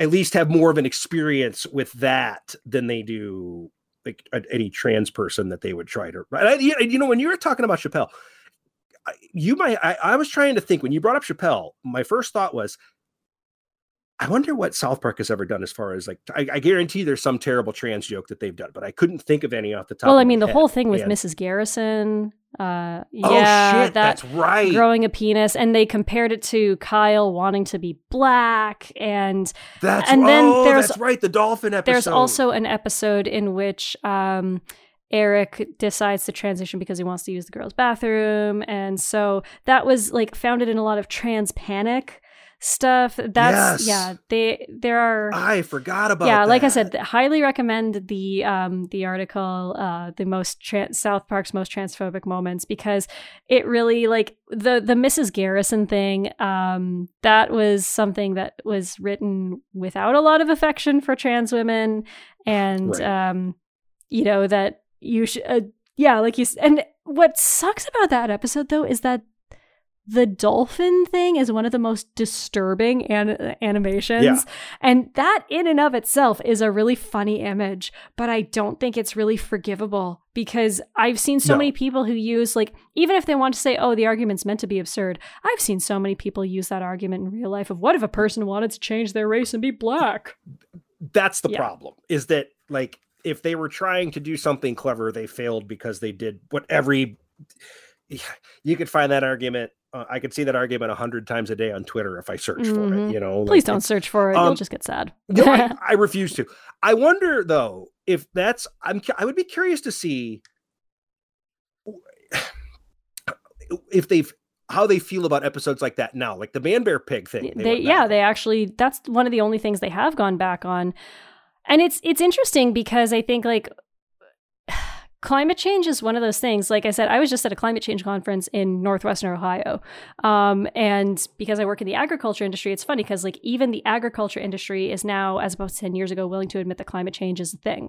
So I feel like now um, it, it's kind of like how, you know, Trump bad was always a much more uh, politically safe position than Obama bombed a Syria, Syrian wedding. Um, yeah. And um, like, Which is also, also is probably, frankly, another part of why they don't they didn't do Trump humor is because um, Trump humor is very safe and they are not safe guys. Um, yeah. But all, all that is to say, um, they could they could go back on Man Bear Pig because like it is now like you're now a huge fucking loser if you don't think climate change is real. Um, yeah. I don't. It would be nice if they would go back. But the other thing, though, is when they did Man Bear Pig, they weren't being mean to people. They were being mean to an idea. Uh, like, right. if, if they were to go back on Missus Garrison and Erica Cartman and all that, they would have to admit, we hurt a lot of people. Like, mm-hmm. and I, I don't think, uh, I also don't know if a half hour comedy uh, like series is a great platform to do a proper apology because you have to make humor out of it. And I just think like I would rather personally just move on and stop doing shit. Yeah. Like I don't trust them to do a proper apology, basically is what I'm saying. Yeah. No, and you're you're pro yeah, I, I, I think you're you're right about that, that it would miss the yeah. mark if they tried. But so with Book of Mormon, like um like one of the central themes of Book of Mormon is there's no objective truth. Like if, if ridiculous shit brings you comfort and it's not hurting anyone, that's fine. And I also think Elder Cunningham is a really adorable character. Like I know, mm-hmm. I know we're all sick of Josh Gad now, but he was great in that role. Um, there's a lot of positive messages. Um, I think it says something that one of the only really scathing indictments I've read of the musical was basically like, how dare they say that it might not objectively be true? How dare they make me question things? Like it was this article I read that I like, I can't believe this is sincere. That like it, that it was offensive to suggest that it might not objectively be true, which I think is pretty funny. Um, th- like the church has even leaned into it, like it, which I don't necessarily think is a bad thing. I'm like, but I, I also. think it's telling that Stone and Parker do handle Mormonism with a much more thoughtful lens than they have handled other groups. But like you said, yeah. um, I think they probably know far more Mormons than they have. So maybe they should like take road trips to uh, places and interview people before every, you know, piece of work they do. Yeah. uh, yeah. Um, so Eric, we have gotten to the lightning round and I'm so excited. Okay. So who's your favorite South Park character from the main cast? Okay, can I ask you one question beforehand? Does Butters count as part of the main cast? Um, or are you talking the four? I, I, I, are you just talking the four, the four mains? Uh, I will say the four mains, yeah. Okay, that's fine, that's fine. Then I gotta go Cartman. I still gotta go Cartman, mm-hmm. even though he's mean-spirited. Um, look, well, no, I'm gonna get, I don't wanna... Here, are you going to ask me my favorite episode of South Park? I forget if that was part of the lightning. It is not, not, no. Okay, so my favorite episode of South Park is the uh, Scott Tournament episode where Cartman feeds. feeds. Yeah. Like, I, I know that they use Cartman for a lot of their meaner impulses, and he's like they, basically their mouthpiece when they want to be mean-spirited. But it's a funny character. The voice cracks me up. And if I had to pick one of the four, I mean, he is the one with the most personality yeah. of the four, even if it is the worst personality of the four. So I got to go Cartman. I, I agree. I am also on Cartman, even though he is terrible, uh, because I like quotable characters and the other guys are not quotable. Um, yes. Like that's, Cartman was created to be quotable. Um, so your favorite supporting or recurring, uh, Butters. No, actually, oh. Randy Marsh. Okay, so I was between Butters and Randy Marsh, and I will say... It's a tough one for me. During the time when I said I was watching a lot of South Park, like University, which was like, you know, two thousand eight through two thousand twelve, there were they were really getting a lot of Randy Marsh content in there, and I think mm-hmm. I got a little sick of Randy Marsh. Okay. Yeah. That's fair, because by that point, I had like my viewing had dwindled. So Randy was always like a super special treat for me mm-hmm. when they would focus on Randy, because everything he did was like the funniest thing in the world. So honestly, if you were to ask my favorite character in the show in general, it would be Randy yeah. Marsh. Like if we were separate, if we kept them all in one pool. But Butters, it was tough because I, as soon as you, as soon as you said Butters didn't count, I like shuffled Butters down to supporting, and I'm like, I'm not bumping Randy out. So it's it's Randy. Yeah, I I love Butters. Um, when people find out that I'm a tap dancer, uh, usually, um, and and I'll say this, if if I never have to hear someone say tappa tappa tappa when I tell them I'm a tap dancer, it'll be too soon. It's kind of like when I tell people I'm a vegan and they ask if I'm going to marry a carrot. Um, I've oh heard God. all the jokes. People say that. Yeah. Uh, they they do a lot, Eric. They do. Um, but also, um, the the the fella that I, I dated when I was in university, when uh, he found out I was a tap dancer, he immediately starts like doing fake tap dancing and going, "Oh, I got something on my phone for you." And I'm like, you know what? That is a much more uh, subtle reference. That I like. I like that a lot. Um, and uh, didn't like that he did it every time tap came up, but um... I had forgotten about that, but as soon as you said it, it like you immediately bubbled and that memory up. And the carnage that he causes with it, like. Okay, so what is your favorite song from Book of Mormon? Just to go back my to Butters real yes. quick. My favorite thing about Butters, my favorite character thing with Butters, is that he was the weird kid who pulls his pants all the way to his ankles when he pees at people. Like I that episode where they like emphasized that he did that, he walks in. I was like, the, maybe the hardest I've laughed at that show was when Butters dropped his pants to his ankles. But favorite Book of Mormon song, in my brain, it's Turn It Off, mm-hmm. but in my heart, it is Spooky Mormon Hell Dream. So I was gonna say Spooky Mormon Hell Dream as well, but I like Turn It Off as well. Okay, we had the same answer. Um, I eventually, uh, Turn It Off was kind of a tertiary one for me. I really, really like Hello. And that is because yeah. of all the really good choreography I've seen to it. I think it is such a great opening number. And I am all about a really strong opening number. Um, I really think your your opening number makes a musical. Um And in terms of best opening numbers of all time, it is there in my top five, um, along, like, my number one favorite musical opening number of all time is actually Welcome to the Rock from uh, Come okay. From Away. Um, I wouldn't say it's number two, but it's, like, somewhere in that top five. Um, it's even, I, I, yeah, number two is forty-second Street, actually. But, um, yeah, it's... It's such a fun establishment of the musical. It sets the tone so perfectly. Mm-hmm. Um, it introduces all the characters in a really efficient way. So I think, hello. Um, okay. Okay, so favorite song from their entire catalog. I will, again, I want to say the entirety of the Cannibal the Musical soundtrack, mm-hmm. but I can't say that. So what I'm going to go with is Now You're a Man from Orgasmo. That, That's a good the, one. The way he leans into Marion, like it just cracks me up. Now it is such a fun. It, it's so good. It's, it's, it's so really good. Satisfying to do yourself. I know, I know. Trust me. um, this one should be unsurprising to anyone, uh, since the only personality trait I really have on this podcast is Canadian. Um, blame Canada, but very specifically the version done by Robin Williams at the Oscars. If there was ever a poster boy for cocaine, it is that performance. um, I, I think it's... It's just so funny because even the rhymes aren't that clever, but it's like with all their hockey hullabaloo and that bitch Anne Murray too, like who would ever call Anne Murray a bitch? I don't know. But the fact that they did, I'm like, oh, you guys had so much fun with that. And like, it's exciting for a Canadian when anyone mentions Canada, even in the most disparaging way. So I think we all had a lot of fun with Blame Canada. it's it's funny. Okay, I think this one actually will be a hard one for you. Orgasmo or Basketball?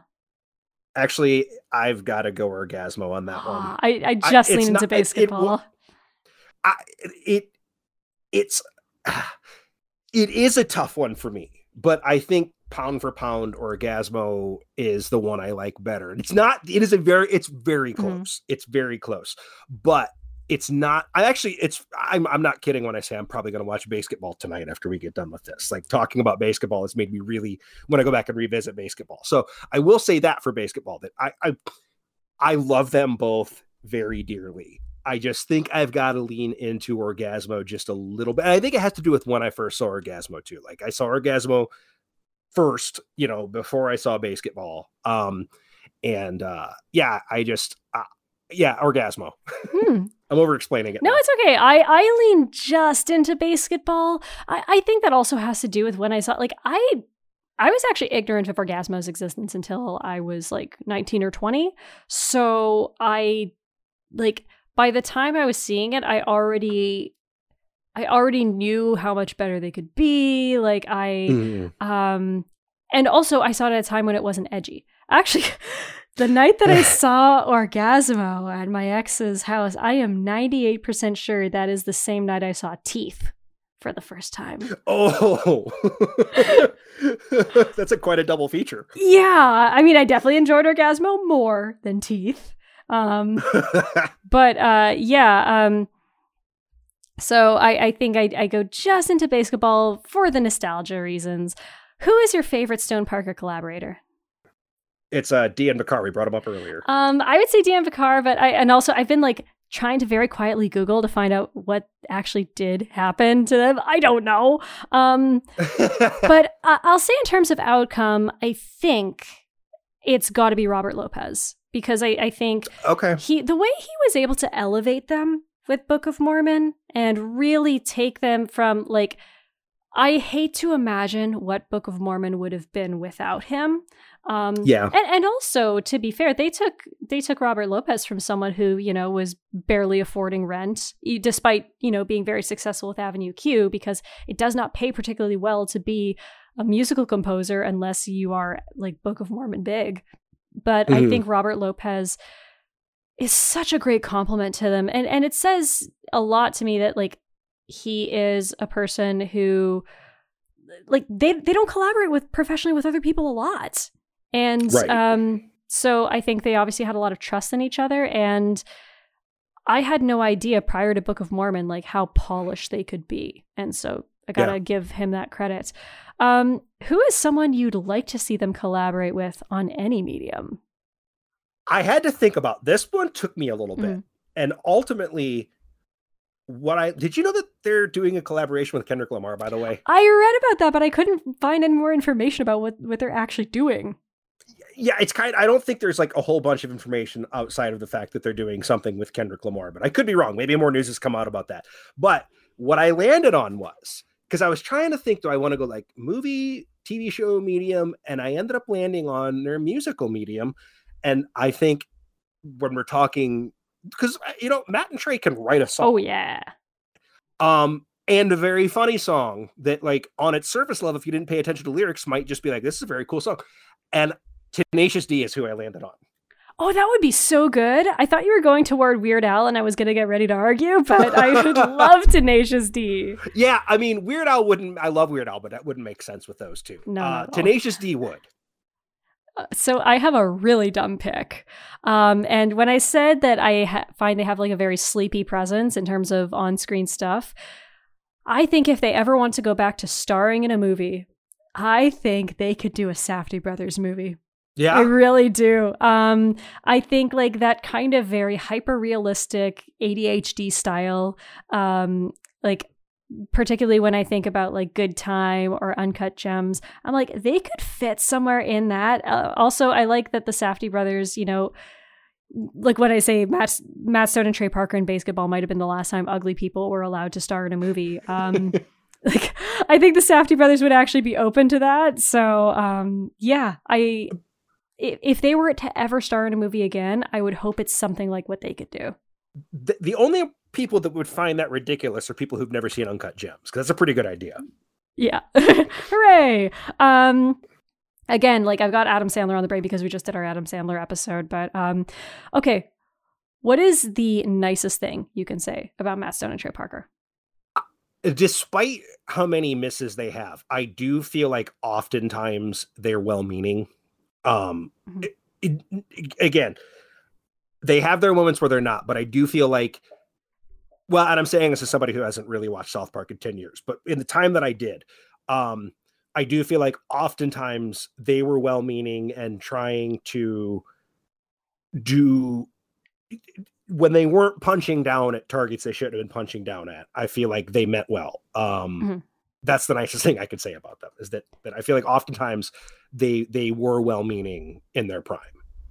Um, this is gonna, gonna sound hypocritical, but the more I, the more I look at this picture, considering what I just said, I realize this is going to sound uh, silly, but um, the nicest thing I can say is that I think Matt Stone is actually very handsome. Okay. And I would definitely sleep with him. Um, if, like theor- in the theoretical world where Jared and I never met and Matt Stone uh, is in Canada, um, you know, he's, I, I like funny men. So um, what is the meanest thing you could say about them? They're not nearly as smart as they think they are often. God, yes, I fully agree with that. I think I would echo that. However, I might, you know, I. Okay, the meanest thing I could say about them is um, I was completely unsurprised when I found out that Trey Parker was a total weeaboo. Some people just give off them vibes. All right. If you could erase one thing they've done, whether it's, you know, a short, a single episode of South Park, completely eternal sunshine and out of the cultural landscape, what would it be? Man, bear, pig, because I feel like that was them pushing in the reactionary route that painted so much of the stuff that came afterwards. And if you get rid of it, maybe it doesn't go that way. I would say Eternal Sunshine out, the entire um, Kyle transitions to a black man episode. Find another reason to make Gerald Broslovsky a dolphin, though. Yeah. Well, see, did that did that follow Man Bear? I think that came after Man Bear Pig too, right? Yeah. Yeah, because my whole thinking when I came up with this, because there's a lot. Again, there's I had actually forgotten about that episode, but yes, that's one that I would erase from history forever.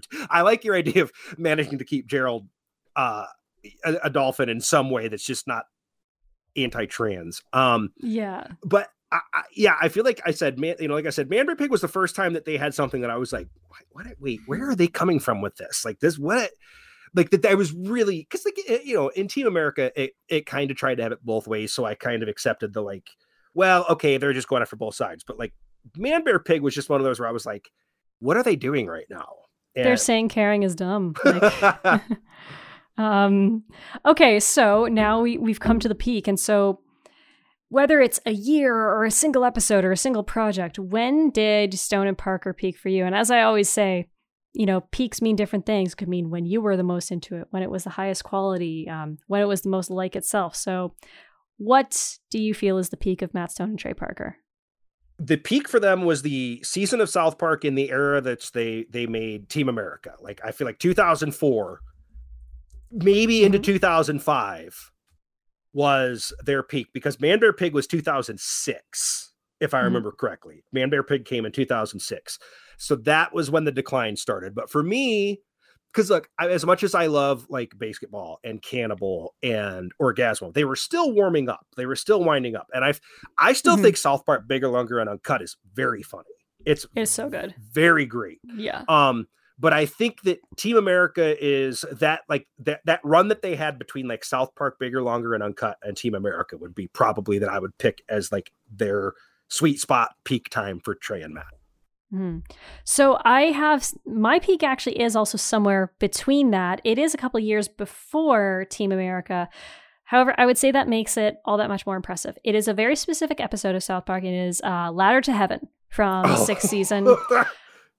Oh yeah, you you mentioned um, you mentioned Alan Jackson, I believe. Um, well, and the, uh, where were you? The post, all those post nine eleven songs drove me nuts. So that is yeah. one of my favorite episodes. That is a, one of my absolute favorites. It it is. Um, I I almost went with, and I think it's from around the same era, but the episode Raisins, because one of the things that they are really really good at that I meant to touch on is um how good they like. Sometimes their humor is really good when they draw attention to the fact that these are ultimately little kids who are doing like not little kid things. Yeah. Um, but it, Ladder to Heaven was even more like everyone thinks it's so precious. And like, this was November two thousand two. So this was like a year after, like the, I, I always say like the smoke was still like, was still going, you guys. And they were able to like kind of get this jab in at the like, um, like the way people were capitalizing on tragedy and stuff. And, but then also work in really absurdist humor, like drinking ashes in chocolate milk and stuff. Um, and I do want to say that I do not believe that South Park had a very clear peak in quality. And then it like, because actually when I looked at some of the more recent episodes from like season eighteen or so, like, um, Integrity Farms, uh, which like made fun of like kids vaping and stuff. It's from a couple of years ago. Like that's a great episode. Um, Put It Down, which is about, you know, like pulling away from the news cycle.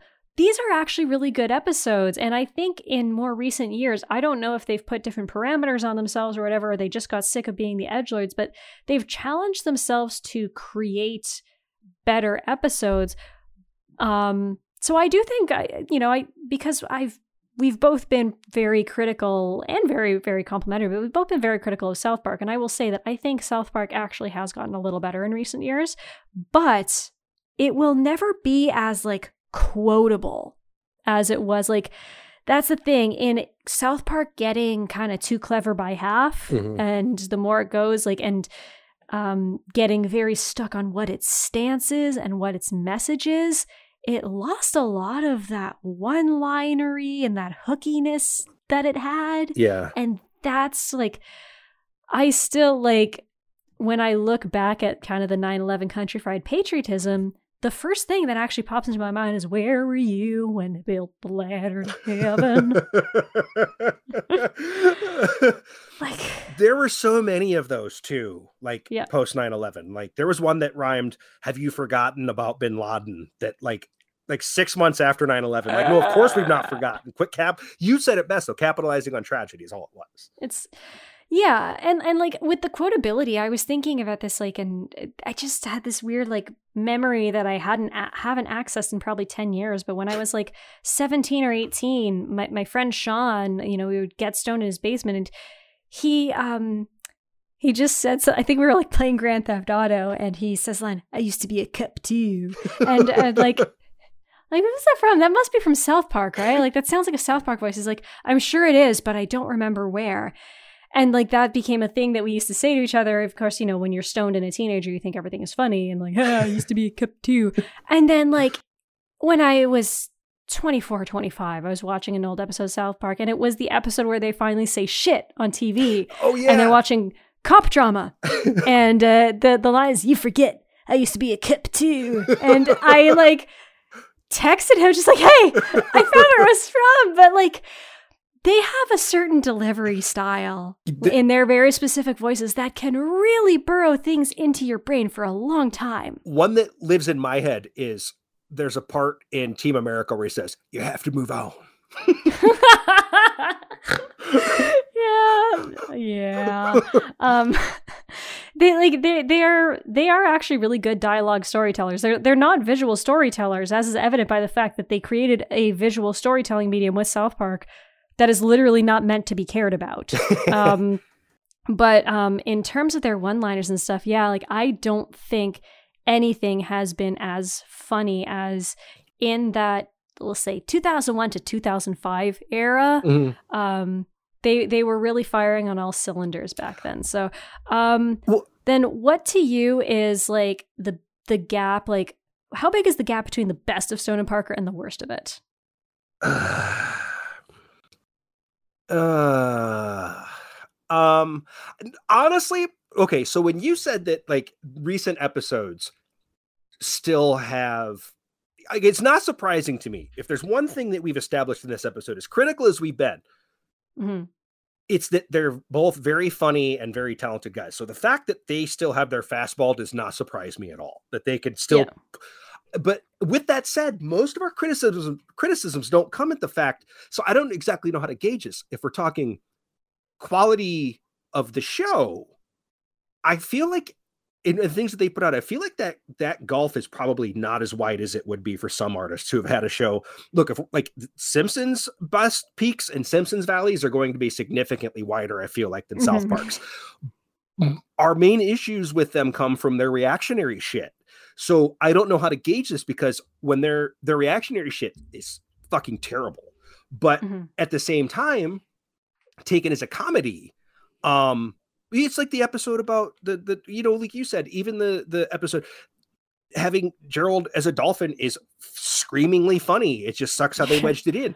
So this is a tricky one for me, gauging the golf and quality. Again, I guess my safest answer here is going to be probably not as wide as it would be for anybody else who's been making the same show for twenty-four years. But it's their their golf, their gap in quality comes in um the when they punch down. That's the problem. Yeah. When they punch down, that's where their quality drops, because I don't think that they've ever been not particularly funny.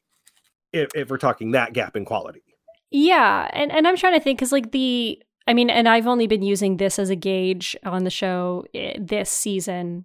Um, God help me if we try during our three Simpsons episodes to find the gap. But um, like the biggest gap we've agreed on so far is, I think, Adam Sandler, who literally like if, if Uncut Gems is an A plus, then, you know, the Little Nicky is an F or whatever. Jack and Jill is an F.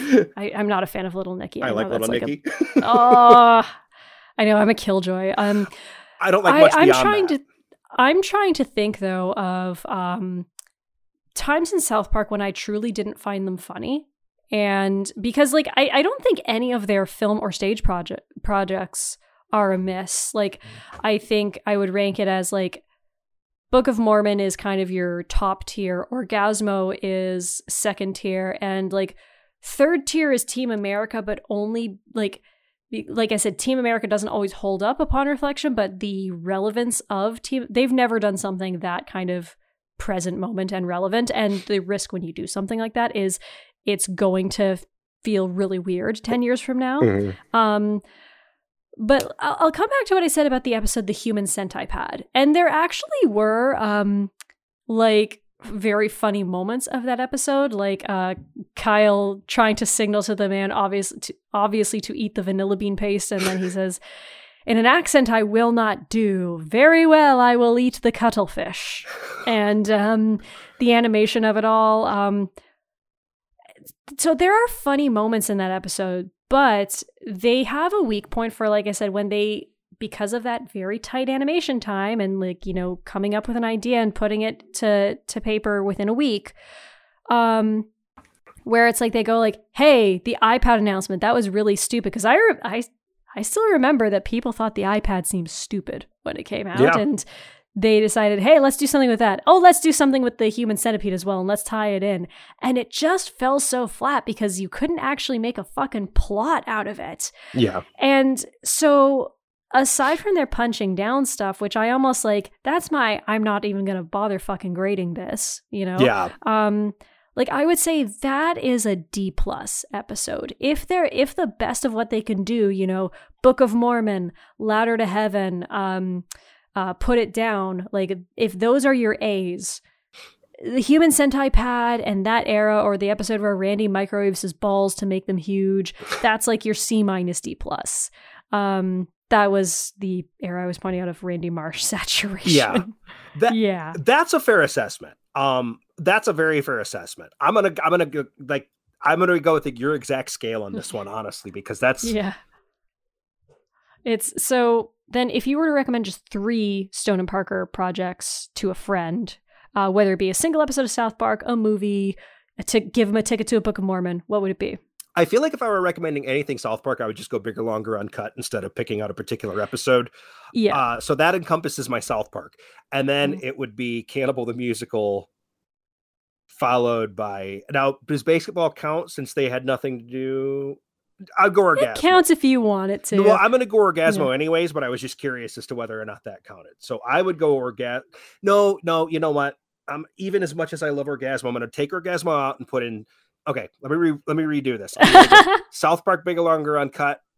I'm going to go Cannibal the Musical. I'm going to go Team America, because I feel like that those three show it's like all encompassing as far as like what they do. I, huh, it's either like, it's, this is a weird thing because I would either say Team America or the episode Ladder to Heaven. Mm-hmm. Um, be, but I will say Team America shows you how good of songwriters they are. Mm-hmm. Um, while also showing that they were, frankly, some of the only people with the balls to go, uh, to go there. um, I would also um, say the South Park episode Raisins is actually a really good encompassing of how well they write the characters when they're on and how well they can do when they have humor that is being mean to a group, but it's also harmless, which this case was like goths. Like, no one cares that you're punching down a goths. Um, and then finally, I would say Book of Mormon to see how good they are when they are paired with the right partner. Um, so I, I like, but it's it's hard because I want to say Bigger, Longer, and Uncut b- because of the music in it. But um, I think the music in um, the music in Team America is unique, especially because the music itself very much parodies uh, a certain time mm-hmm. in in American pop culture. So, but it that's a hard one because their library is fucking extensive. yeah yeah oh, yeah. I still like one of my favorite lines is like their freedom isn't free song or my favorite what I almost did the freedom isn't free song that they did from from Team America for my number one song of theirs when when that was a, that was a tough one, but I think it's, you know, that's it's just great. Yeah, tremendous soundtrack for tremendous songs on that on that movie. If you don't ship in your bucko five, who will? Freedom costs a bucko five. So, well, that about does it for this episode of Peak Show, and I want to uh, send a sincere thank you to Eric Peacock for joining and talking Stone and Parker with me.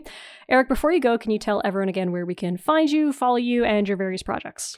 Okay, so I hate saying my Twitter handle out loud. Um, but it's a great handle. It, it, right, but saying it out loud, well, because nobody knows how to say it. So the director... Uwe Ball, which most people call Uwe or something like that. So my Twitter handle is a play on that, and it's Uwe Bollocks. So it's U W E B O L L O C K S is where you find my personal account. And then I also have an account for my podcast, which is called Soundtracker. You can find that anywhere you listen to podcasts. And, um, you, you know, just, just to spoil things here, Brie will be an upcoming guest at some point. Uh, And honestly, now that we've talked about basketball, you may well be a returning guest. Um, uh-huh.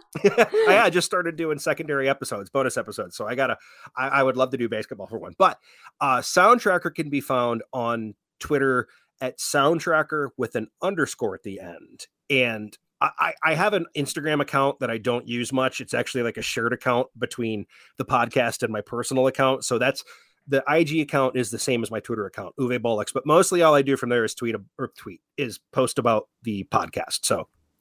All righty.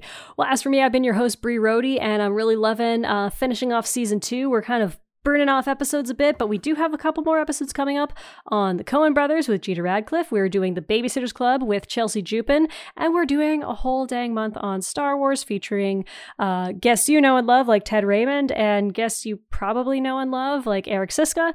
You can also check out our back catalog for episodes on David Fincher, the Saw movies, Taylor Swift, Adam Sandler, and of course It's Always Sunny in Philadelphia, which I mentioned about twelve times. You can follow me on Twitter at prune underscore underscore Tracy. You can also follow this podcast Peak Show at Peak Show Pod on Twitter. Don't forget to rate and review us. Um, give us five stars or go to hell. If you're an Apple, uh, if you're a not an Apple Podcast user, you can rate us on Spotify as well. Special thanks to my husband Jared Daly for our show logo and all of its art, and thank you to Jack Dump for composing our original theme music. And thank you so much for listening. I'm Brie Rohde, and remember, Man Bear Pig Israel.